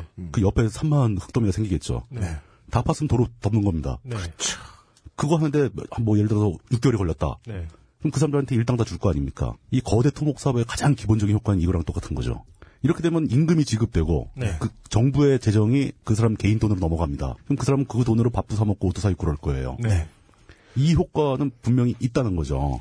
뉴딜 정- 정책 때 대규모 토목을 해야 된다는 주장에 그게 그런 경- 비슷한 게 있었죠. 첫 단계죠. 첫 예. 걸음으로 이걸 택한 그, 거죠. 그, 예. 런 비유가 있었죠. 어디에 금을 파묻어 놓자. 그렇죠. 어디 어디에 이렇게 땅을 파고 음, 금을 음, 파묻어 음. 놓자. 그러면 금을 파묻는 인건비나 이런 게 나갈 것이고 그걸 또 캐오는 사람들이 찾으러 되고. 갈 것이고 그럴 또 금을 것이다. 깨다가 팔아 가지고 또 그걸로 또 효과가 예. 나오고. 예. 그럴 것이다. 그렇다면은 그 효과, 그 효과가 왜 효과가 있다고 사람들이 생각하냐면은 네. GDP하고 관계가 있는 거죠. 음. GDP는 국가 내에서 경제 활동을 하는 사람들한테서 오고 간 돈을 다 잡습니다. 통계로. 네. 그런 말도 안 되는 짓을 그 땅을 팠다가 도로 묻는 짓을 하게 되면은 네. GDP는 급격히 상승을 하죠. 네. 정부 재정이 막 투입됐으니까. 그런데 문제는 그렇게 GDP를 예를 들어서 22조 또는 뭐 50조라고 평가하는 사람들이 있는데 그만한 돈을 썼다고 칩시다. 네. 그만한 돈이 이 정부의 돈에서 개인의 돈을 옮겨갔어요. 근데 우리 사회는 뭐가 남은 거죠? 남은 게 있나요? 음. 다 썼죠, 뭐. 아니 그러니까 뭐 그렇게 돈을 많이 썼으면 뭔가 남아야 될 거 아닙니까? 가치가 예. 안 남는 거죠. 어, 홍보 동영상에 보면 자전거 길이 남던데. 근데 그거 다 깨졌더만 벌써. 그러니까 그 스티글리츠 같은 사람이 주장하는 것 중에 네. GDP가 통계 수치로서 문제가 있기 때문에 네. 새로운 형태의 GDP를 만들자 해서 새로운 어떤 사회적 가치를 생각하는 GDP를 잡자는 얘기가 나오는 게 이 문제랑 관련이 좀 있습니다. 그러니까 단순히 돈이 오갔다고 해서 GDP가 착착착 올라가는 것보다 GDP로 표현할 수 없는. 그렇죠. 표현할 수 없는 이게 사회적 가치를 생성했다면은 그 가치를 산정할 수 있어야 한다. 제가 예. 예전에 예. 4대강 얘기하면서 LHC 얘기했잖아요. 예, 유럽의 예, 예, 예. 유- 유- 이건 유럽 연합이 만든 겁니다. 한 그렇죠. 나라가 만든 게 예, 아니라 예. 거기가 만든 건데 자, 그때 제가 그쪽이 4대강보다 돈을 좀 더 썼다 이렇게 얘기했는데 지금 자료 찾아보니까 그게 잘못됐네요. 음. 75억 유로를 썼어요. 그러면 그 얼마죠? 우리나라 돈으로 10조 8천억 원 뭐 이 정도 돼요. 음. 10, 11조 원 정도 돼요. 4대강 사업보다 훨씬 적게 썼네요. 시, 4대강 사업에 딱 반절 정도 썼습니다. 오케이, 어, 알겠습니다. 그, 드디어 알아왔네. 네, 그런데 과연 LHC에 두 배의 돈을 썼는데 그 과연 LHC보다 두 배 더 유용할까요? 음. 아직 모르죠. 그렇죠. 지금 저 제가 바로 그 얘기를 하고 있는 거니까 네네. 이그 가치가 만들어지지 않았다는 겁니다. 그러니까 이게 4대강 살리기 사업이 가치를 못 만들었다는 게 아니라 네, 그냥 단순하게 그 시뮬레이션을 해본 여의도 땅 파다 덮기 네, 이 사업은 가치를 전혀 안 남기죠. 원상복귀 해버린 거니까. 음, 음. 그렇다면은 단순히 그렇게 돈이 옮겨다니면서 GDP를 늘리는 숫자의 마법 말고 네, 실제로 우리 사회에 가치가 발생했다고 주장하려면은 네. 4대강 살리기 사업이 우리한테 뭔가를 줘야 돼요. 결과를. 네, 이거 하- 추진한 쪽에서는 결과를 많이 줬다고 얘기를 하죠. 아까 얘기한 자전거 길도 나오고 네. 뭐 효과가 있지 않습니까? 아니면 그리고 연계 효과 같은 것도 있어야 되고. 홍, 홍수를 예방했다. 홍수가 안 나면 홍수를 예방했다. 홍수가 나면 홍수의 피해를 줄였다. 네, 저거랑 비교해 볼 수가 있습니다. 박정희 대통령 시절에 경부고속도로를 만들었죠. 네. 온갖 반대를 무릅쓰고. 네, 근데 경부고속도로는 사실상 가치를 남겼습니다. 예, 실제로 맞습니다. 예. 아무리 뭐 많이 뜯어고쳤다고 해도 네. 네. 지금도 그 원형을 쓰고 있잖아요. 사회에 필요한 자원이었던 거예요. 그런 관점에서 보자면 차라리 4대강 말고 대운하를 했으면 네, 뭔가 남을 가능성이 더 많죠. 네, 근데 4대강 결국은 대운하는 포기된 거고 네, 4대강 살리기로 바뀌어서 치수 사업처럼 돼버렸다는 거죠. 네, 그럼 이게 과연 가치를 남긴 건지 아니면 그것을 계속 보존하고 뭐 발전시키거나 아니면 헐거나 하기 위해서 더 돈을 들여야 하는 애물단지가 된 건지 그러니까 대운, 판단을 못하겠습니다. 대운하가 4대강 사업이 되면서 생긴 의혹은 뭐냐면 이게 뭔가 가치를 남기기 위한 공사가 아니라 공사비를 쓰기 위한 공사일 가능성이 높다는 의혹이 들었던 거죠. 그 지속적으로 그때부터. 그 얘기 나왔죠. 예. 그 제가 그 말씀을 드리는 겁니다. 예. 과연 이게 가치를 남겼겠느냐 추진하는 쪽에서 자신을 못하고 있다는 거예요. 그렇게 돼 GDP는 부풀렸으나 GDP는 충분히 올라갔죠. 22조만큼 플러스 알파에서 올라갔습니다. 일자리 창출 문제, 뭐 30만이 넘는 일자리가 생긴다고 했는데 네. 이 일에 30만 명이 투입이 안 되거든요. 네, 절대 안 되죠. 현장에 가보면 맨 장비들만 왔다 갔다 하지 네. 사틀고 있는 사람은 거의 없습니다. 그, 그 젊은이 하나 없는 시골에서 어떻게 산을 까겠어요. 그러니까요. 모든 건 장비로 다 해결합니다. 네. 그러니까 장비 기사들만 소모- 소모되는 거예요. 이게 정부 측 통계 자료에 의해서도 4대강 사업이 지속되는 동안 하루 평균 고용된 인원이 만 명 조금 넘었습니다. 그 만 명들의 대부분은 실질적으로 기존의 그 건설 토목 회사에 고용되어 있던 직원들이에요. 네. 새로 일자리가 창출된 게 아닙니다. 네. 건설회사가 사람을 뽑질 않아요. 이런 거 한다고. 네. 그리고 뭐 외주를 준 뭐 포크레인 기사 뭐 이런 사람들이 왔다 갔다 하겠죠. 네. 그리고 진짜 순수 일용직 노동자의 30%가 넘게는 또 외국인 노동자들이 가져갔어요. 네. 그러니까 일자리를 창출하는 효과도 거의 없었던 거죠. 네. 진짜 이게 어떤 경제적 효과를 냈는지 네. 저는 경제적 효과를 못 냈다라고 생각을 하지만 네. 냈다고 주장하는 사람들도 뭔가 근거가 있었 있지 않겠습니까? 네. 그 두 가지를 놓고 비교했을 때 저는 결론은 못 내리겠지만 네. 확실한 건 뚜렷한 경제적 효과가 나왔다고 자신 있게 말할 수 있는 사람이 아무도 없다는 거예요. 일단 경제적 효과 알 수 없고 예, 그 다음에는 환경적인 말씀을 하셨는데 그렇죠. 예, 예. 뭘까요? 환경적인 측면에서는 네. 이게 처음부터 환경을 생각하면서 4대 강 살리기 사업을 기획하지는 않았다는 것은 확실하죠. 네. 그런가요? 왜냐 처음에는 대우나 얘기를 했습니다. 그래서 예. 대운하가 되면 예. 수질이 나빠진다고 하니까 음. 그렇죠. 대우나 사업에 대한 네. 반론이 두 가지로 나오는 겁니다. 예. 하나는 아주 지극히 상식적인 거. 이 한반도 같은 땅덩어리에 삼면이 바다로 둘러싸여 있는데. 운하가 왜 필요하냐? 도대체 왜 운하를 만드느냐. 바다로 오는 게 더 빠르지. 네. 이런 반론하고 또 하나는 그 산속에 뭐 조령 같은데 네. 문경세제 거기에다 물기를 뚫으면 네. 얼마나 산이 망가지고 환경이 깨지겠느냐. 네. 이두 가지 반론에 강력하게 직면을 한 겁니다. 네. 이거를 의식했던 게 거의 사실로 보이죠. 네. 왜냐하면 이것을 의식하지 않았다면 대운하 사업이 4대강 살리기로 바뀌진 않았을 거예요. 4대강 살리기는 이름부터 환경적이잖아요. 그 광고 기억나네요. 예. 송사리가 죽어가는 강에서 갑자기 댐을 지으니까 송사리가 살아나서 깨끗해지는. 근데 그 송사리가 떼죽음 당한 그게 외국 사진이었다는 뭐 이런 얘기도 있었어요. 음, 네. 그러니까 이 환경론자들의 반응을 고려해가지고 네. 4대강 살리기란 네이밍을 한 겁니다. 또 갑자기. 그러니까 이게 거대 토목 산업의 분위기에서 친환경 녹색 성장. 예, 갑자기 녹색 산업이 돼버린 거예요. 네. 뭐 치수 사업 뭐 이렇게 되면서. 아니 어느 미친 나라에서 댐 짓는 걸 그 환경 친환경이라 그래. 근데 거기다가 이게 또 하나 이제 골치 아픈 문제가 하나 끼는데 그 환경적 친환경 사업 뭐 이런 것만 얘기했으면 좋겠는데 거기까지만 해도 봐줄 수는 있어요. 근데 이 사람들이 똑같이 주장한 게 뭐냐면 재난 방지 효과입니다. 홍수를 막는다. 가뭄 가뭄을 막는 거죠. 물을 많이 저장해서 물을 쓸 수 있으니까 가뭄을 막을 수 있다. 네. 이런 뭐 매년 물난리를 안 겪을 수 있다. 네. 이 재난 방지를 동시에 얘기를 합니다. 근데 본질적으로 환경 사업하고 환경 보존 문제하고 네. 이 재난 방지는 상극입니다. 반대되는 거죠. 쉽게 말해서 이 강의 생태계를 보호하려면은 네. 강은 매년 범람되는 게 맞아요. 네. 범람되고 새 흙이 덮이고 거기 또 풀이 자라고 네. 온갖 동물들이 숨쉬고 뛰어놀게 되겠죠. 네. 근데 사람들이 강 유역에 집을 짓고 살지 않습니까? 네. 그럼 이 사람들은 홍수 나면 망하는 거예요. 그러니까 강이 범람하지 않도록 막는 게 재난 방지잖아요. 네. 환경을 생각하면 그거 하지 말아야죠. 그리고 네. 아 정말 아 정말 이거 저 저한테 정말 정말 스트레스 받는 주제입니다. 그 네, 네. 왜요, 왜요? 아니 피해가 음. 그 강유역에서 나는 게 아니에요. 그럼 뭐, 이게 굉장히 중요한 거죠. 지류에서 나요. 지류에서. 그때 뭐 거의 보는 통계가 네. 4대강 본류에서 벌어진 홍수 피해는 거의 없어요. 이걸 대운하 시절부터 계속했던 얘기인데 처음에는 그 정부 측에서 해명을 해요. 뭐 배가 다니면서 스크류가 돌면 물이 맑아진다 이런 얘기를 해. 이런 얘기로 처음에는 말도 안 되는 개소리로 해도 해명을 하기 해명을 시, 도해요 그럼 그러다- 배가 없던 시절에는 지구가 멸망하기 예, 직전까지. 그렇죠. 그, 네. 그 지구가 완전 카오스였죠. 완전 뭐, 뭐, 네. 뭐 무슨 뭐, 그랬겠죠. 근데, 환경 오염은 인간이 생기면서 없어졌네요. 네. 네. 그, 그러니까 그렇게 설명을 시도하다가, 애초에 말이 안 되는 얘기니까, 아하. 말이 안 통하잖아요. 말이 안 통하니까 갑자기 대화를 중단하고 빨갱이로 몰기 시작해요. 그렇자! 야, 정말 환장을 오르신다, 정말. 자, 이 문제에 대해서 그렇게 그 분노할 만한 사람들이 아마 사회 곳곳에 많이 있을 겁니다. 근데 김진애 의원 뒷목 잡고 쓰러지죠, 요즘. 아, 그럼요. 예. 근데 문제는 전 의원이요, 전 의원. 네. 예. 그럼 그 사람들이 왜 그렇게 모순된 주장을 했을까요? 환경을 지키겠다는 사업이다. 근데 그러면 한편으로는 재난도 방지한다. 네. 이런 말도 안 되는 전혀 상반되는 얘기를 왜 같이 했을까요? 약 파는 거죠. 쉽게 말해서 만병통치약은 아무 병도 낫게 하지 않죠. 여러분. 예. 여러분, 이- 우리 크게 사기 당해서 지금 아, 아 열받아. 지금 크게 사기당해서 후손들한테 엄청난 죄를 지었습니다. 우리 다 진짜 동해바다 뛰어들어야 돼요, 진짜. 제가 그, 네. 결론부터 이렇게 내려, 내리고 얘기하지 말자고 아, 예. 아, 죄송합니다. 아, 제, 제가 흥분했네요. 죄송합니다. 예, 맞습니다. 그 사실 그런 모순된 일이 분명하고 이게 포괄적으로 보는 사람들한테는 네. 말이 안 된다는 저게 말이 안 되는 주장이라는 게 알, 알려져 있지만 예. 실제로 일반적인 사람들한테는 그게 그렇지 않습니다. 첫 번째, 환경을 보호한다, 4대강을 살린다, 치수 사업을 한다, 뭐 이런 거 네. 사람들한테 먹힙니다.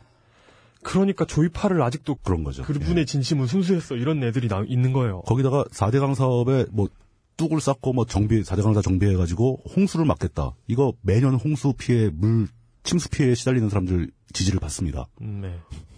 분명히 좋아진다라고 생각을 하는 거죠. 네. 그러면서 오히려 반대하는 사람들이 왜 사사건건 정부가 하는 일을 반대하고 나서느냐. 이렇게 몰리죠. 네. 4대강 사업을 추진한 정부, 그 정권은 분명히 이저 선전전에서 이겼어요. 네. 사람들은 그 한때 4대강 사업의 찬성률이 과반을 넘어섰습니다. 최근에 다시 다 역전돼가 다 반대하는 쪽으로 가버렸지만 네. 이게 어찌 보면 이 정권의 특기일 수도 있어요. 이렇게 그럼요. 뭔가 반대할 네. 거리가 반대할 거리가 생기면 다른 거리를 계속 터트려요.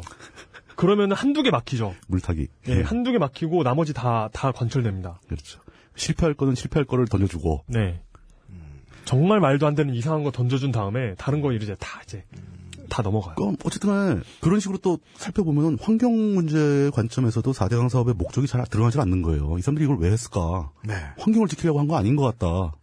아닌 것 같은 게 아니라 환경하고 무슨 재난방지도 아닌 것 같다. 예. 둘다 다 얘기하는데 둘 다 아닌 거죠, 이제 그러니까. 네. 그럼 그럼 도대체 왜 했냐? 알아봐야 되는 건 정치밖에 없네요. 그렇죠. 정치적으로는 뭐 무슨 이득이 있나? 경제적으로 가치가 별로 없을 것 같은 생각이 들고 네. 환경이나 재난 방지는 진짜 아닌 것 같고 그럼 아 이건 정치적인 문제구나라고 이해할 수 있겠죠. 종교적인 문제인가? 하느님께 4대 강을 무공하는 거예요. 아, 그 갑자기 뭐 영감을 내려주셨을 수 있죠. 그, 그 뭐야, 그 어떤 아나운서한테는 노조, 노조 탈퇴하라고 하느님의 그 목소리가 지시까지 내려주시는데, 하느님께서. 지난번엔 양승은이라고 실명 다 대놓고 왜 이제 어떤 아, 아, 예. 예. 이, 와이모 씨. 정치적인 가치를 따져보기 위해서는 이제 결국은 이제 정치 집단들, 정치 세력들이 누가 이득을 보고 누가 피해를 받는 걸 보면 되죠. 네. 일단 기본적으로 우리나라 1년 예산이 최근에 한 350조 가까이 됩니다. 네. 그 중에서 이게 정부 공식으로도 22조 이상이 들어가죠. 네. 근데 거기에 플러스 마이너스 해가지고 이제 추가적인 재원들 다 합치면 50조 정도 된다고 민주당은 또 얘기를 합니다. 네. 그만한 돈이 투입되는데 네. 그만한 돈을 투입하는 만큼의 정치적 대가가 나오느냐. 네. 이게 먼저 이제 그 이명박 대통령 본인이나 이명박 정부의 업적이 될 수 있겠는가. 이명박 이라는 그 어떤 그 자연인 이명박이 이런 거 되게 좋아하잖아요. 그러니까 청계천 만들었지 않습니까? 네네네. 서울시 그 버스 전용차로 만들고 버스 시스템을 만들었죠. 네. 네. 이게 굉장히 큰 업적으로 작용을 했습니다. 네. 우리는 이쪽 진영 사람들은 아니라고 막 그래도 네. 일반인들은 서울 시내 버스 정비한 거 되게 잘했다고 생각하는 사람이 많아요. 그러니까 이 사람이 그걸 한 개 더 하고 싶었던 건가? 자신의 업적, 정치적 업적을 쌓기 위해서, 명예를 위해서. 이런 요인도 없다고 부정은 못하죠. 있을 수 있잖아요. 네. 그러면 문제는 일단 그럼 본인의 예, 예. 개인적인 공명심. 개인적인 공명심 이것도 목적이 될 수 있습니다. 근데 사실 개인적인 공명심은 네. 이건 정치적인 이익은 아니에요. 음. 그 개인적 이익이죠, 그건. 네네네. 대통령직을 그, 그거 너 개인적 쌓으라고 만족. 할- 예, 뭐 그런 거 중요 아니지 않습니까? 예. 그러면 진짜 그 어떤 새누리당 정, 새누리당을 한번 생각해보죠. 한나, 당신이 한나라당이었지만. 음. 솔직히 말하면 한나라당은 4대 강 사업을 굉장히 부담스러워했습니다. 기본적으로 그 4대강이 워낙 공격을 심하게 받고, 네. 그 다음에 그걸 반대한 사람도 만만치 않고, 네. 요번 선거 때 박근혜 후보는 한, 4대강 얘기는 한마디도 안 했죠. 그러니까 지난 5년 내내 네. 대통령이 무엇을 추진하던 간에 집권 여당은 되게 부담스러워했죠. 굉장히 이 부담스러워요. 덤탱이 우리 거다라고 네. 생각하면서 떡고물은 우리 거 아닌데 근데 예. 그렇게 하셔놓고 이렇게 여당 후보 딱 당선까지 시켜주시니까 신격화할 만하죠, 여당 쪽에서는 네. 이명박을. 그 4대강 때문에 지방선거를 실패했다라고 보는 사람도 있습니다. 한나라당이. 음. 여론이 나쁘게 나가서. 근데 또 반면에는 또 지방에서 그 지방 어떤 국책사업 유치하려고 또 서로 막 유치하고 막 이런 경향도 있긴 했지만, 그, 그, 그러면 한나라당도 별로 별다른 정치적 이익을 못 본 거예요. 그럼 남아있는 목적은 아마 이거 하나일 겁니다. 그러니까 이 방송을 들으시는 분이 상당수가 이 목적을 근본적인 목적이라고 생각하실 텐데, 남은 건 하나밖에 없네. 국가 경제를 말씀드렸어요. 아까 종교. 누, 누군가의 종교라니까, 이건. 누군가의 신앙 때문에 예, 신앙이라니까, 이거. 계시를 신앙- 받은 거야, 이거. 신앙의 문제예요. 그 제가 미처 준비한 원고에는 종교 얘기는 빠졌습니다. 아. 네, 누락시켜서 죄송합니다. 아쉽네요. 다음번 다음번에 꼭 넣도록 하겠습니다. 개인 경제 개인 경제. 네. 쉽게 말해 착복. 거대한 국가 토목 사업을 일으켜가지고 거기서 떨어지는 콩고물을 노리고 시작했다. 네. 이것도 하나의 목적이라고 간주할 수 있죠. 네. 뭐 아니라고 뭐 누구 그 개인의 심리를 알 수는 없지 않습니까? 네. 좀 어려운 철학 용어로 음. 삥땅 근데 이거는 그 국가의 경제라든가 어떤 한 국가 행정이 움직이는 입장에서 봤을 때 그렇게 약간 일정한 비율의 착복이 발생하는 것은 또 어쩔 수 없는 일일 수도 있어요. 어떤 사회나 어떤 정권도 그거에서 100% 자유로운 정권은 없습니다. 심지어 스파르타에서도 그럼요. 금욕적이었던 그 나라에서도 전리품을 삥땅 치다가 사형당하는 사람들이 많았죠. 그러니까 그 구덩이에 밀려요. 그, 아, 전주에 가면 300집이라는 콩나물 국밥집이 있습니다. 나 거기 가봤어요. 맛, 네. 맛있더라고. Spartan 콩나물. 거기서 맛없다 그러면 사장님이 발로 차가지고 밀어 넣어요 구덩이에. 스파르타 하면서 이렇게. 예. 사실 그 4대강 사업에 대해서 얘기할 때 가장 재밌는 부분은 이겁니다. 그러니까 이 사람들이 아마 뭔가를 챙겼을 것이라고 추정되는 각가지 기묘한 방법을 설명하는 내용이 제일 재밌는 있어요. 뭐 그런 거죠. 대표적으로 이제 가- 유명해졌던 거, 그 6미터 준설의 비밀, 뭐 이런 거. 네네. 나는 꼼수다 10회였죠. 예, 그, 그거 굉장히 많은 사람한테 호응을 받았었죠. 그 방송에서도 실제로 했었습니다. 네네네. 뭐 이런 내용들, 그러니까 다양한 방법으로 또는 뭐 동지상고 출신들이 다 수주를 했다더라. 뭐 그런 거 대기업들은 뭐 거기 껴서 뭘 했다더라. 뭐 이런 얘기가 다 흘러나오는데 사실 이거 증거는 하나도 없고 앞으로 어쩌면 수사 대상이 될 수 있을지도 모르겠습니다. 안 될 거예요. 근데 되기 전까지는 확신해서 말하기가 힘들죠. 아마 이런 정권이 별다른 응징 없이 그냥 지나갔기 때문에 아마 우리나라 국토는 아작이 날 겁니다. 또 한 번. 네. 예. 삥땅 백과사전 이런 게 있다. 정말 아작이 날 거예요. 하여간 그렇습니다. 정리해 보자면은 네. 4대강 사업을 추진했던 세력들의 목적이라고 추정할 수 있는 게 네. 처음에 이제 4대강 같은 거대 토목 사업이 국가 경제에 도움이 될 것이라는 믿음 네. 있을 수 있죠. 예. 아, 그럼요. 예, 그리고 차마 제가 그 목적의 환경 문제를 해결하기 위한 목적은 넣지는 못하겠어요. 그런 토목 사업이 환경에 도움을 줄 수 있는 방법은 거의 없죠. 그런 토목 사업이 환경에 도움을 주는 경우 체르노빌을 콘크리트로 덮었죠. 그거는 응급조치잖아요. 아 그래도 그 예, 그만큼의 콘크리트를 쓰고 환경에 도움이 되죠. 방사능 물질을 퍼뜨리는 예. 걸 막으니까. 예. 그 다음에 홍수나 가뭄을 막기 위한 재난 방지. 이거는 실제로 효과가 있다는 의견도 많습니다. 어, 그 강바닥을 깊게 파면은 예. 아무래도 물이 넘치는 건 막을 수 있죠. 반면에 예. 준설을 해가지고 수위가 낮아져서 물 부족을 겪는 농민들이 있고. 그렇죠. 끌어올리기 힘드니까. 예, 그리고 그리고 저거 이, 이 문제에 대해서 가장 큰 반론이 그 역행 침식 문제죠. 예, 역행 침식. 이 메인 본류의 수위를 낮춰놓으니까 예. 물의 흐르는 속도가 빨라져가지고 네. 지천들이 다 침식돼 버리는 겁니다. 그래가지고 여- 거죠. 역행 침식 일어난다고 하니까 아니다 기술적으로 해결했다. 그러- 그러니까 뭐 어떻게 해결했는지도 안 나고 기술적으로 음. 해결했다 이래, 이래놓고 이거 봐라 역행 침식 발생하고 있지 않느냐 했더니 이건 역행 침식이 아니라 그냥 자연스럽게 침식되는 거다. 원래 그랬다. 뭐. 야, 원래 원래 이런 거다. 그게 역행 침식이라고 이 분들아. 그러니까 이런 문제들이 반론이 되고 있는 거죠 목적들이. 그 네, 네. 경- 국경제에 도움이 된다는 반응도 이쪽 경제학파에 대해서는 의미가 없다라고 얘기를 하고 있는 거고 네. 재난 방지도 사실 효과보다 문제가 더 많았다. 뭐 지천들의 문제가 발생하고 있으니까 그거에 대한 답변으로 저 지천 관리 사업도 한번 더 해야 된다. 뭐 이런 반론 나오기도 하고. 이미 하고 있죠. 예. 여, 러 군데서. 그 다음에 이제 뭐 아까 국경제에 도움이 되는 거랑 비슷한 얘기지만 4대강 사업으로 어차피 돈을 뿌리면은 내수 경제 활성화가 도움이 된다. 뭐 이런 믿음도 있었을 것 같고 여러분 살림살이 나아지셨습니까? 저는 뭐 이걸로 돈 벌었던 사람 한 명도 만- 못 만나봐서 잘 모르겠습니다. G20에서 여러분 좀 살기 좋아지셨나요? 그리고 그 자신의 업적으로 영원히 기록될 만한 랜드마크를 하나 찍고 싶었다. 이, 런 비슷한 업적을 남기고 싶었대, 했던 사람을 전 한 명 더 알고 있습니다. 누구요? 오모 씨. 오세훈 씨. 그렇죠 서울에서. 예, 그래서 그분이 지었던 게 그 신청사죠, 서울시. 근데 그 신청사에 대한 건축가들의 평가가 굉장히 인상적이었는데, 일본마저도 신중하게 음. 가꿨던 서울의 심장부에 음. 우리 손으로 큰 죄를 지었다. 음, 이런 평가가 있더군요. 저는 이 오세훈 전 서울시장이 허영만 화백의 팬이 아닌가. 서울시 신청사의 모습이 예. 어, 정확하게 나라라 슈퍼보드에 나오는 사오정 모습을 하고 있어요. 예. 사오정이 망치 들고 있는 모습을 딱 하고 있어요. 예, 그 유연한 곡선하며 자세히 한번 봐야 되겠네요. 예, 그렇구나. 그맨 끝에층 그 로비에서 나방들이 확 튀어나올 것 같이 생겼어요. 여러분 다시 한번 서울시 신청사의 디자인을 눈 씻고 봐주십시오. 네. 그렇습니다. 여태까지 4대강 사업에 대해서 충분히 충분히는 아니고 그냥 대략 알아봤는데 네. 이제야 드디어 이제 과학 이야기로. 예 다시 돌아오는 겁니다. 네. 아, 아, 제가 자꾸 빡쳐서 중간에 막 그러네요. 아, 이런 상황에서 예. 이 사람들의 목적을 다 추정할 수 있는 목적을 다 알아봤는데 네. 실질적으로 비판자들의 관점에서 보기에는 그 목적들이 다 실패한 겁니다. 그리고 유일하게 어 이거는 성공했을 것 같다라고 양쪽이 모두 동의하는 게 바로 착복에 대한 문제죠. 예. 그런데 그 문제는 그 사람들이 착복한 건 착복했다 치고 네. 우리한테 남겨져 있는 짐, 뭐 착복을 했는지 안 했는지는 뭐, 확정은 못하겠죠. 거- 아직은. 검찰의 몫으로 넘, 넘기고 예, 넘기고 그 사람들이 뭐 그렇게 했건 말건 우리한테 남겨진 짐이 이- 뭐 짐이 또 남아 있는 거 아니겠습니까? 네. 지금 곳곳에 설치되어 있는 보드하고 네. 그 콘크리트를 발라놓은 뚝하고 네. 이거를 철거해야 되는 건지 네. 아니면 다시 보강을 해가지고 어떻게 쓸모 있게 만들어줘야 되는 건지 네. 이거 어떤 쪽을 택하든 어마어마한 돈이 또 들어가야 됩니다. 이제는 선택이 아니라 강제로 들어가게 돼 있는 거예요. 그렇죠. 죄를 지었습니다. 네. 이거 어떻게 뭐 극단적으로 얘기하면 환경론자의 관점에서 보면 우리 후손들한테 진짜 씻을 수 없는 죄를 졌죠. 네. 그게 아니더라도 네.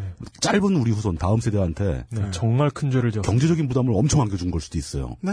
이걸 어떻게 해야 될지 모르겠습니다. 그러니까 총체적으로 봐서 문제가 많은 일이 진행이 된 겁니다. 네. 물도 문제인데 돈이 문제죠. 돈도 문제고 뭐 물도 문제고 네. 모든 게 문제죠. 다 문제인데 제가 묻고 싶은 것은 이렇게 이, 렇게 경, 그, 민중들의 소득을 올리지 않는 엄청난 GDP, 그러니까 GDP를 숫자를 끌어올릴 수 있는 이런 토목공사가 일어나잖아요. 근데 이게 정작 국민들한테 돌아가지 않았다. 그렇죠. 이렇게 되면 GDP 상승이 어떤 효과를 가져오냐면 국민들은 가만히 있었는데 물가만 올라가는 효과가 나요. 그렇죠. GDP가 늘어나면 물가는 인상됩니다. 네. 그래, 그러니까 국민들 입장에서는 돈을 뜯긴 거예요, 그냥. 손해를 본 거죠. 앉아서 예. 가만히 있다가 손해 본 거죠. 예. 뭘 과거형으로 말해. 지금도 뜯기고 있지. 뜯기고 있는 거죠. 예. 제가 진짜 하고 싶었던 말은 이 4대강 사업이 잘못된 일이라고 이제는 양쪽 모두가 동의를 하는 것 같아요. 네. 4대강 사업을 찬성했던 관편 학자들까지도 튀어나와가지고 아, 진짜 나쁜 놈들이지. 예. 그 사람 얘기도 나올 겁니다. 그 잘못된 일이 왜 진행되었어야 하고 진행될 수 있었는가? 우리가 뭘 잘못했길래 잘못된 일이 진행되는가? 이걸 지적하고 싶은 겁니다. 이 부분을 생각해보자. 네. 4대강 사업이 뭐가 나쁘고 뭐가 나쁘고 뭐가 나쁘고 이 얘기는 저 우리 말고도 많은 사람들이 얘기를 하고 있으니까 네.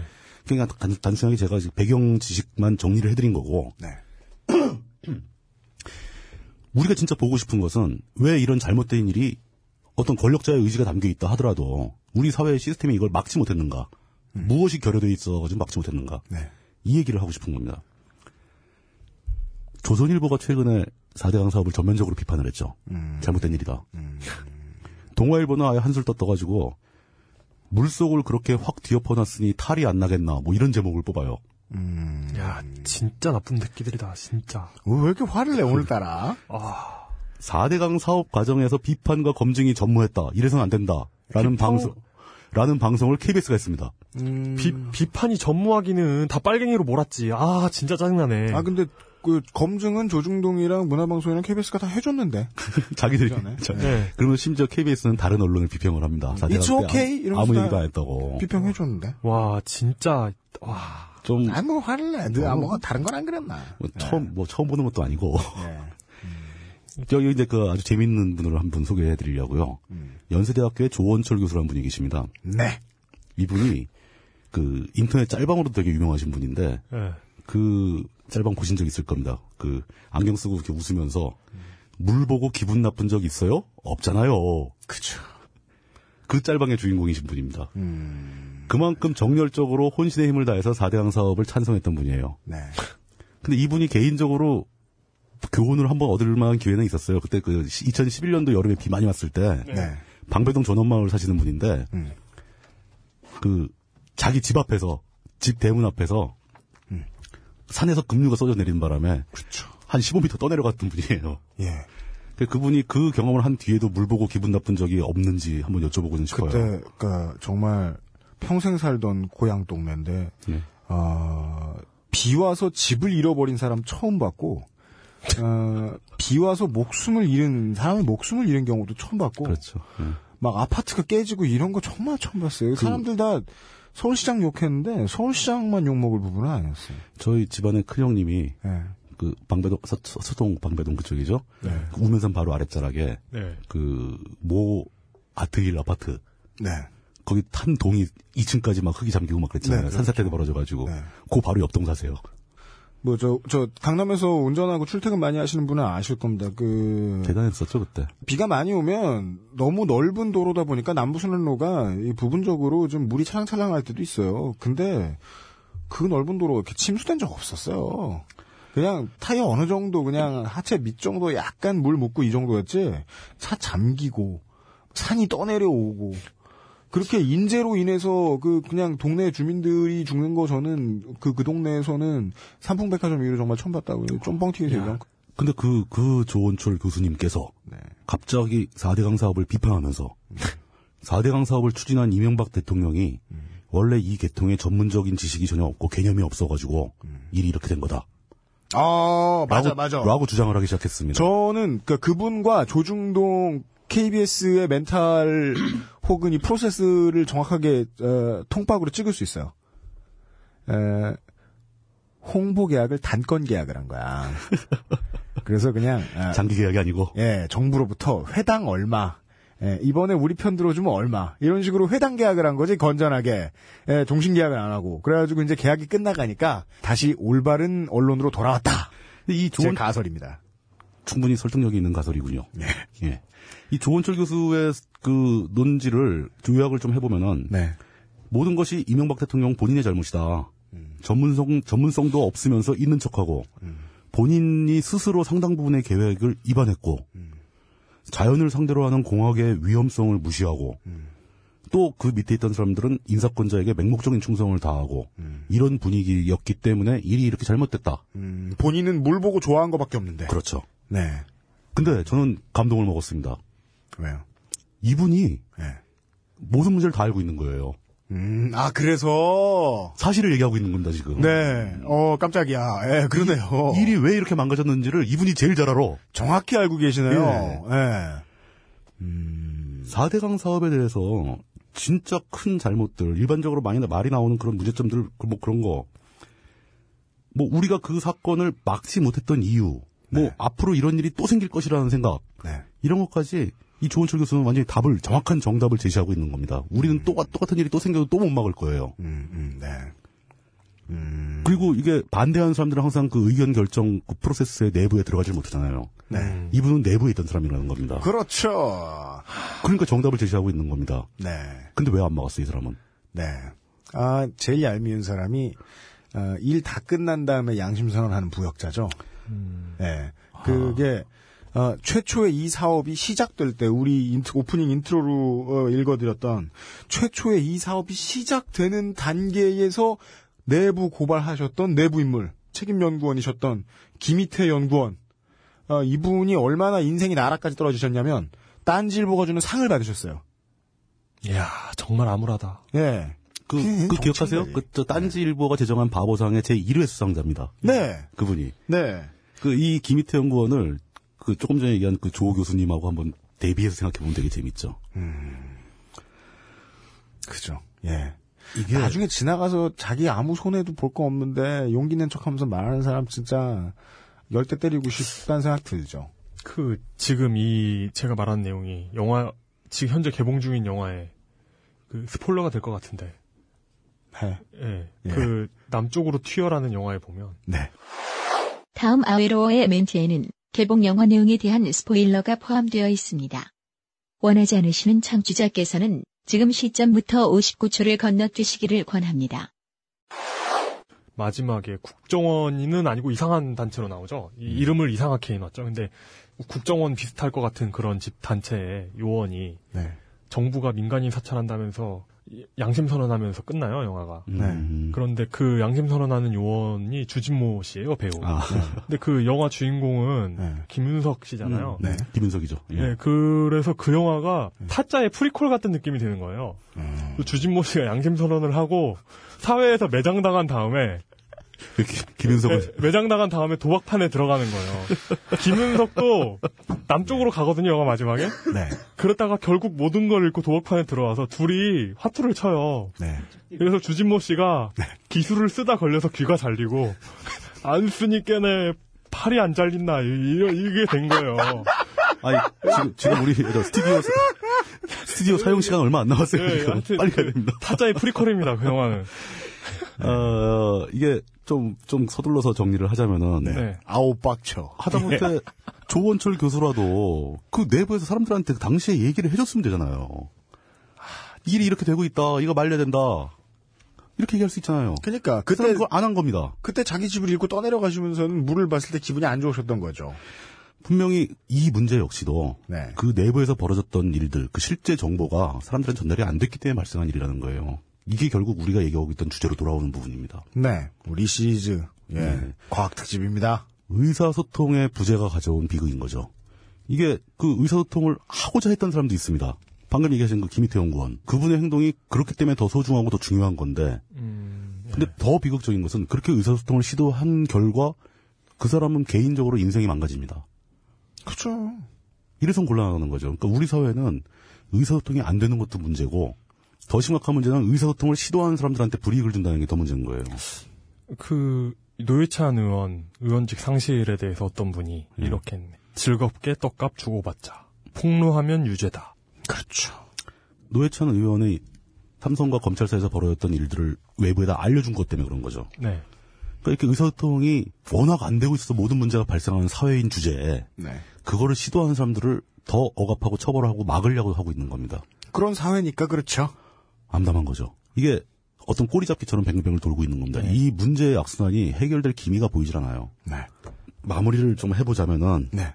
결국은 이제 어떻게 보면 약간 억지스러울 수도 있습니다. 사실 모든 어떤 한 사회가 잘못되는 이유는 여러 가지 뭐 수천 가지 수만 가지 원인이 있겠죠.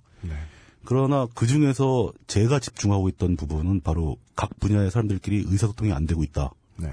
의사소통을 방해하고 있다. 네. 이게 가장 큰 문제 중에 하나, 하나 아니겠느냐. 아, 말이 틀리네요. 가장 큰 문제는 한 개밖에 없죠. 중요한 문제 중에 하나 아니겠느냐. 이래서 이 의사소통의 중요성을 얘기하고 싶어서 이 창조의 제왕 시리즈를 지금 오늘 네 번째까지 해오고 있는 거죠. 네. 그런 관점에서 이게 좀 찌질하게 보일 수도 있지만 네.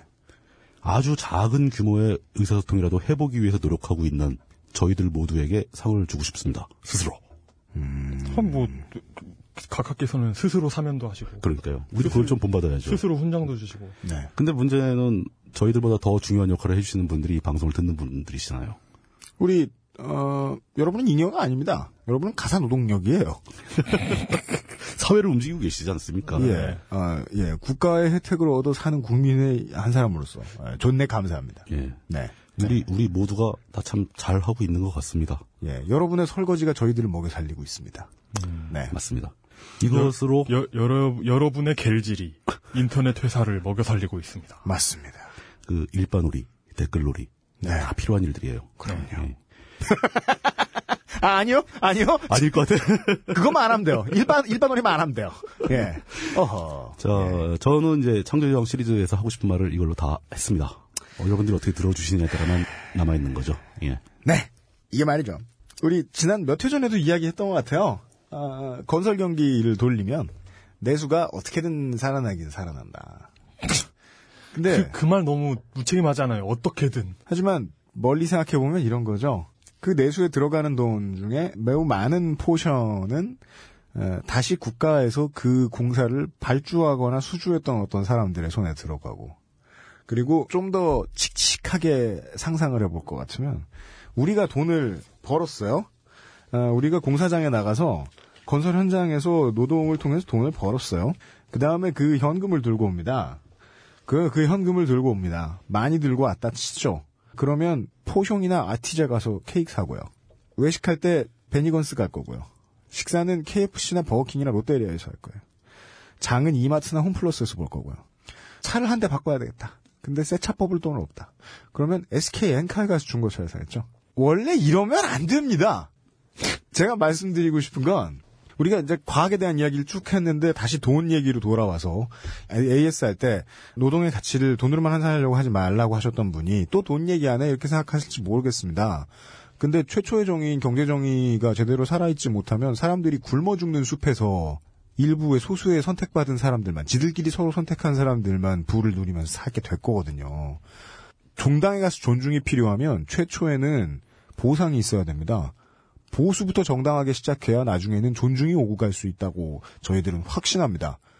그래서 인류를 지금의 수준까지 끌어올린 힘이 과학에 있었다고 보면 과학과 관련된 모든 정보가 어, 정직하게 서로 오가지 않으면 최초의 경제정의가 무너지는 거에서부터 우리한테 피해가 올 거라고 생각합니다. 그래서 이 마지막의 결론으로 4대강의 이야기를 한번 에, 잊을만 하면 훑어봤습니다. 저희들은 앞으로도 뉴스를 잘 숨겼다. 잘 덮었다. 에, 이제 다른 쪽에서 그렇게 생각하고 있을 때 잊을만 하면 고사까지 훑어버리는 기획들을 계속 준비하겠습니다. 에, 그런 의미에서 어, 다음 주에는 이제는 묻혀져가는 어, 국정원 여직원 사건, 근데 그 여직원이란 말 쓰지 말죠. 국정원 직원 사건, 국정원 요원이에요. agent person, 네, agent woman 아니요. agent죠, 그냥 에이전트. 네, 예, 국정원 직원, 국정원 직원과 관련된 예, 정규 어그로꾼, 국가가 고용한 어그로꾼의 실체에 대해서 이것을 한 1년 동안 파고든 삐와 함께 잊혀질 만한 사건들을 다시 한번 조명을 해보도록 하겠습니다. 그, 네, 근데 그 4대강 보러 온다는 중국인 관광객 뭐 400만인가는 어디 간 거예요? 음, 닌자예요. 제가 보기에는 아마 시내 그 불고기집에 다 있을 거예요. 음, 저는 자꾸 암흑물질이 생각나는데. 네, 암흑 물질로 된 옷을 입고 있는 음, 닌자 되시겠다. 예. 예, 라고 정리를 해봅니다. 어, 네, 음, 마, 마음만 다녀가는군요, 400만 명에. 원래는 아주 간단한 프로젝트로 시작했는데 방송을 하다 보니 4주를 또 땡겼습니다. 네. 예. 어, 꽤 오랫동안 쉬실 것 같다고 말씀을 드려놓고 결국 우리 방송에서 기억나는 유일한 목소리 물뚝심송 정치부장님. 네. 이번 주에도 수고하셨는데 에, 또 언제 다시 뵙게 될지 모르겠네요. 다음 주에는 제가 준비 안 해도 되는 거죠. 라고 말하고 또 뭐 다음 주에 나오실지. 다음 주엔 뭐예요? 다음 예. 주에 예, 예, 의 데뷔전이자 은퇴전이죠. 그, 그, 홍, 홍, 홍병 나오는 거예요? 성함이 나오죠. 어. 예. 아, 이거 걱정되는데. 댓글 알바 알아내는 법을 알아낸 방법. 예. 에 대해서 이야기를 해보겠습니다. 그리고 이제 끝으로는 계산년 2월 말에 벙커원 일정을 정리하고 마무리하겠습니다. 그, 읽어드리겠습니다. 그, 다음 주 화요일까지 이 녹음분이 나갈지는 모르겠으나, 네. 아유, UMC님의 그, 아프지 말아야 하는데, 뭐, 그 술과 고기만 안 먹으면 되는 겁니까? 그러니까요. 죽으면 살 수 있대요. 네. 죽고자 하는 자 살 수 있대요. 아이, 저런. 죽고자 하여 푸성귀만 먹으면. 어쨌든, 2월, 2월 19일 날 편집이 완료될 가능성이 없지 않다는 전제하에, 네. 다음 주 화요일이죠. 2월 19일, 네. 저녁 7시 30분에 벙커원 special 정철 카피라이터 머리를 가지고 노는 법 3회 네. 연필 사용법 1입니다. 네. 아, 연필 사용법 2도 있나 보군요. 예, 그 다음 주 2월 26일 날 연필 사용법 2가 있습니다. 네. 2월 21일 아 그 이 행사 참 아 이거 괜찮다 하면 제 말만 듣고 오지 마시고요. 홈페이지를 반드시 확인해 보세요. 2월 21일 2월 20일은 그냥 카페가 영업을 하고요. 네. 어, 2월 21일 아, 이- 저녁 7시 30분에는 벙커원 교양 정윤수 씨의 우리도 클래식쯤은 듣고 산다. 제 6회 쇼스타코비치 절대로 그렇게 읽는 건 아닐 것 같다는 생각은 들지만. 네. 쇼, 쇼, 쇼스타코비치. 네. 아, 예전에 그 프랑스 철학에 관한 수업을 듣는데 네. 그 교수님이 자꾸 프랑스 철학자 누군가를 인용하는데 네. 소슈라는 거예요. 소슈 소슈란 사람이 있나? 소슈가 누구지? 인터넷 찾아봐도 없는 거예요. 언어학자. 예, 그래서 결국 찾아봤더니 소슈르 선생이었어요. 우리나라 소시루라고 하죠. 예, 소 선생을 음. 소슈라고 하셔서 소슈라고 아, 하셔서 참 그리고 지난해 때 예. 네. 그 일베 얘기할 때 저거 뭐 레골 오페라 레골라또 얘기 나왔는데 예. 그게 원래 발음이 리골레 트가 아니에요? 리골 리골레토. 아, 뭐 주- 그게 뭐 중요한가요? 뭐 아니 그게 누가 그 얘기를 해가지고 아. 저, 저는 그 순간적으로? 그 리골레 리골레토. 반지의 제왕에 나오는 그 레골라스 생각이 나가지고 아, 그거랑 헷갈렸나 보구나. 예, 예. 고등학교 때 제 친구는 곧 죽어도 아방가리온이라 그랬어요. 그렇다는데 어떻게 지가 그렇다면 그런 거야. 예. 예. 네. 발음은 못 까겠네요. 예, 예. 쇼스 타코비치. 하여튼 소슈 선생 선, 선, 소슈 선생을 그러니까 소 선생이죠. 소슈르 선생. 저는 불어의 발음에 대해서는 완전 까막눈이라서 무례한이라서 도저히 뭐라고 얘기를 끼고 싶지 않습니다. 저도 그 프랑스 사람들이 알 발음을 그렇게 이런 이런다는 걸 그러잖아요. 그때 그때 처음 알았어요. 말하다 죽겠네. 예. 소슈. 불어는 전혀 몰라 불어는. 예. 그 다음에 2월 22일 목요일이죠. 네. 어, 이- 저녁 7시 30분에 벙커원 상담소 강신주 Returns 네. 행사가 있습니다. 네. 그리고 2월 23일 토요일에는 아무것도 없어요. 음. 정말 행사가 없는 날 벙커원은 정말 좋습니다. 왜요? 사람이 없어서? 예, 한가해서 어, 정말 조용하게 이렇게 네, 뭔가 그니까요. 집중할 수 있죠. 예. 2월 24일 일요일 여러분 빈 벙커에서 뭐뭐 5, 6인 단위, 10인 단위 이런 사람들은 정모한다 그래도 회비 안 받으 여기서 저 대여료 안 받으니까 그냥 놀러 와서 커피 한잔 어우, 드세요. 누가 뭐 눈치 주고 이런 것도 없어요. 눈치는 줘요. 커피 안 먹으면. 아, 진짜. 2월 24일 네. 아침 11시에 벙커원 교회가 언제나처럼 열립니다. 네. 하지만 무신론자 여러분은 예, 네. 스스로 무신론자 저희가 벙커원 교회 에, 비품 서랍을 열어서 가끔 OS나 초코파이를 먹어도 예. 에, 누구도 뭐라 하지 않는 자비로운 벙커원 교회. 은혜롭죠. 예, 예. 은혜로운 초코파이. 네. 무신론자도 환영하지만 무신론자는 참여하지 않기를 저, 저 개인적으로 권장합니다. 네. 어쨌든 제가 세 그리고 봤는데 네 번째 얘기하고 있습니다. 예, 네. 피 그 오후 오후 5시에는 손병희의 너도 가수다 노래로 부르는 현대사 사회가 있습니다. 아, 네. 그거 한번 보러 와야 되는데. 그리고 예. 그리고 2월 25일 월요일이죠. 그 이 방송이 나가는 주에 다음 주 2월 25일 월요일은 정기 휴일이니까 오지 마세요. 음, 네네. 예. 중요한 얘기네요. 아주. 예, 그치? 2월 26일 그 아까도 말씀드렸다시피 정철 카피라이터의 머리를 가지고 노는 법 4회 연필 사용법 2 있습니다. 네. 이상입니다. 네. 아, 그나, 그나저나 오늘 저녁에 술 드실 분이 꽤 있을 것 같은데 노회찬 의원 의원직 상실권 때문에 열받은 분이 트위터 타임라인에 많이 보이네요. 아, 그럼요. 네. 아, 아 참. 네. 3월 2일 있잖아요. 네. 이때 저녁 6시에 봄바람 벙커원 미팅이 있대요. 아, 네네네. 제가 저 음, 안 좋은 행사를. 이 벙커원의 임직원 여러분들의 견해를 정리해서 여러분들에게 알려드리죠. 여성의 물이 훨씬 높답니다. 네. 네, 참고하십시오. 저희들이야 뭐 그냥 녹음하면 가니까 직접 확인은 못 해봤는데 여자 직원들이 이런데 참여할 이유가 없는 저한테 그런 얘기를 하는 걸 보면 공신력이 좀 있지 않나 생각을 해봅니다. 참고하십시오. 커플 성사율은 괜찮은 것 같죠? 음, 그건 잘 모르겠어요. 네, 우리 저 김태형 엔지니어가 참여해 보시고 알려주시면. 그리고 음. 앞으로는 커플들 연맥이지 마시고 아무리 본인이 헤어지셨어도 아프대잖아. 아, 진짜 아프다는데 왜 자꾸 놀리고 그래. 방금 야구공이 하나 날아갈 뻔했습니다. 예. 네.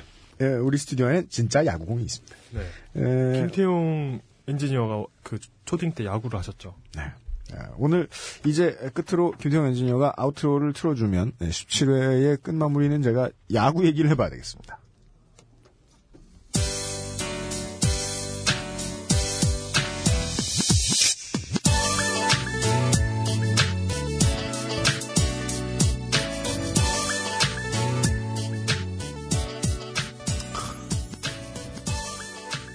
군대에 있을 때 어, 후임 한 명이 정말 놀라운 지식을 하나 저한테 전달해 줬어요. 그게 뭐냐면 어, 천 원짜리 지폐를 넣으면 어, 빨래를 어, 깔끔하게 건조해주는 기계가 있었어요. 그 기계를 제 후임이 어, 월급 회수해가는 기계라고 부르더라고요. 저는 정당한 대가를 내고 있다고 생각했는데 그 친구는 이 월급을 다시 회수해가는 경제 원리를 꿰뚫고 있었던 것 같긴 해요. 어, 그냥 저놈이 소심해서 그렇게 말하는 거 아니야? 저는 그때 그렇게 생각했다가 시간이 지나서 생각해 보니까 아 이거 진리인데? 라는 생각이 들더군요. 우리의 당장 임금이 얼마나 느는지가 GDP에 적힐 수도 있습니다. 그 투수가 얼마나 이겼는지 승수를 적을 수도 있고요. 세이브 수를 적을 수도 있어요. 삼진을 몇 개나 경기당 뽑아내는지 적어 놓을 수도 있어요. 그렇지만 그걸로는 그 사람이 좋은 투수인지 알아볼 방법이 없다 보니까 현대의 야구는 WHIP 이닝당 출루 허용률을 만들어냈습니다. 그래서 이 사람이 얼마나 안정적으로 투구를 할 수 있는지에 대한 수치를 나타내기 시작했죠. 어, 숫자가 진실을 말해주지 않으면 숫자가 정직하지 않은 게 아니고요. 우리가 숫자를 똑바로 해석해 줄 수 있도록 공식을 똑바로 못 만든 게 이유일 것 같습니다.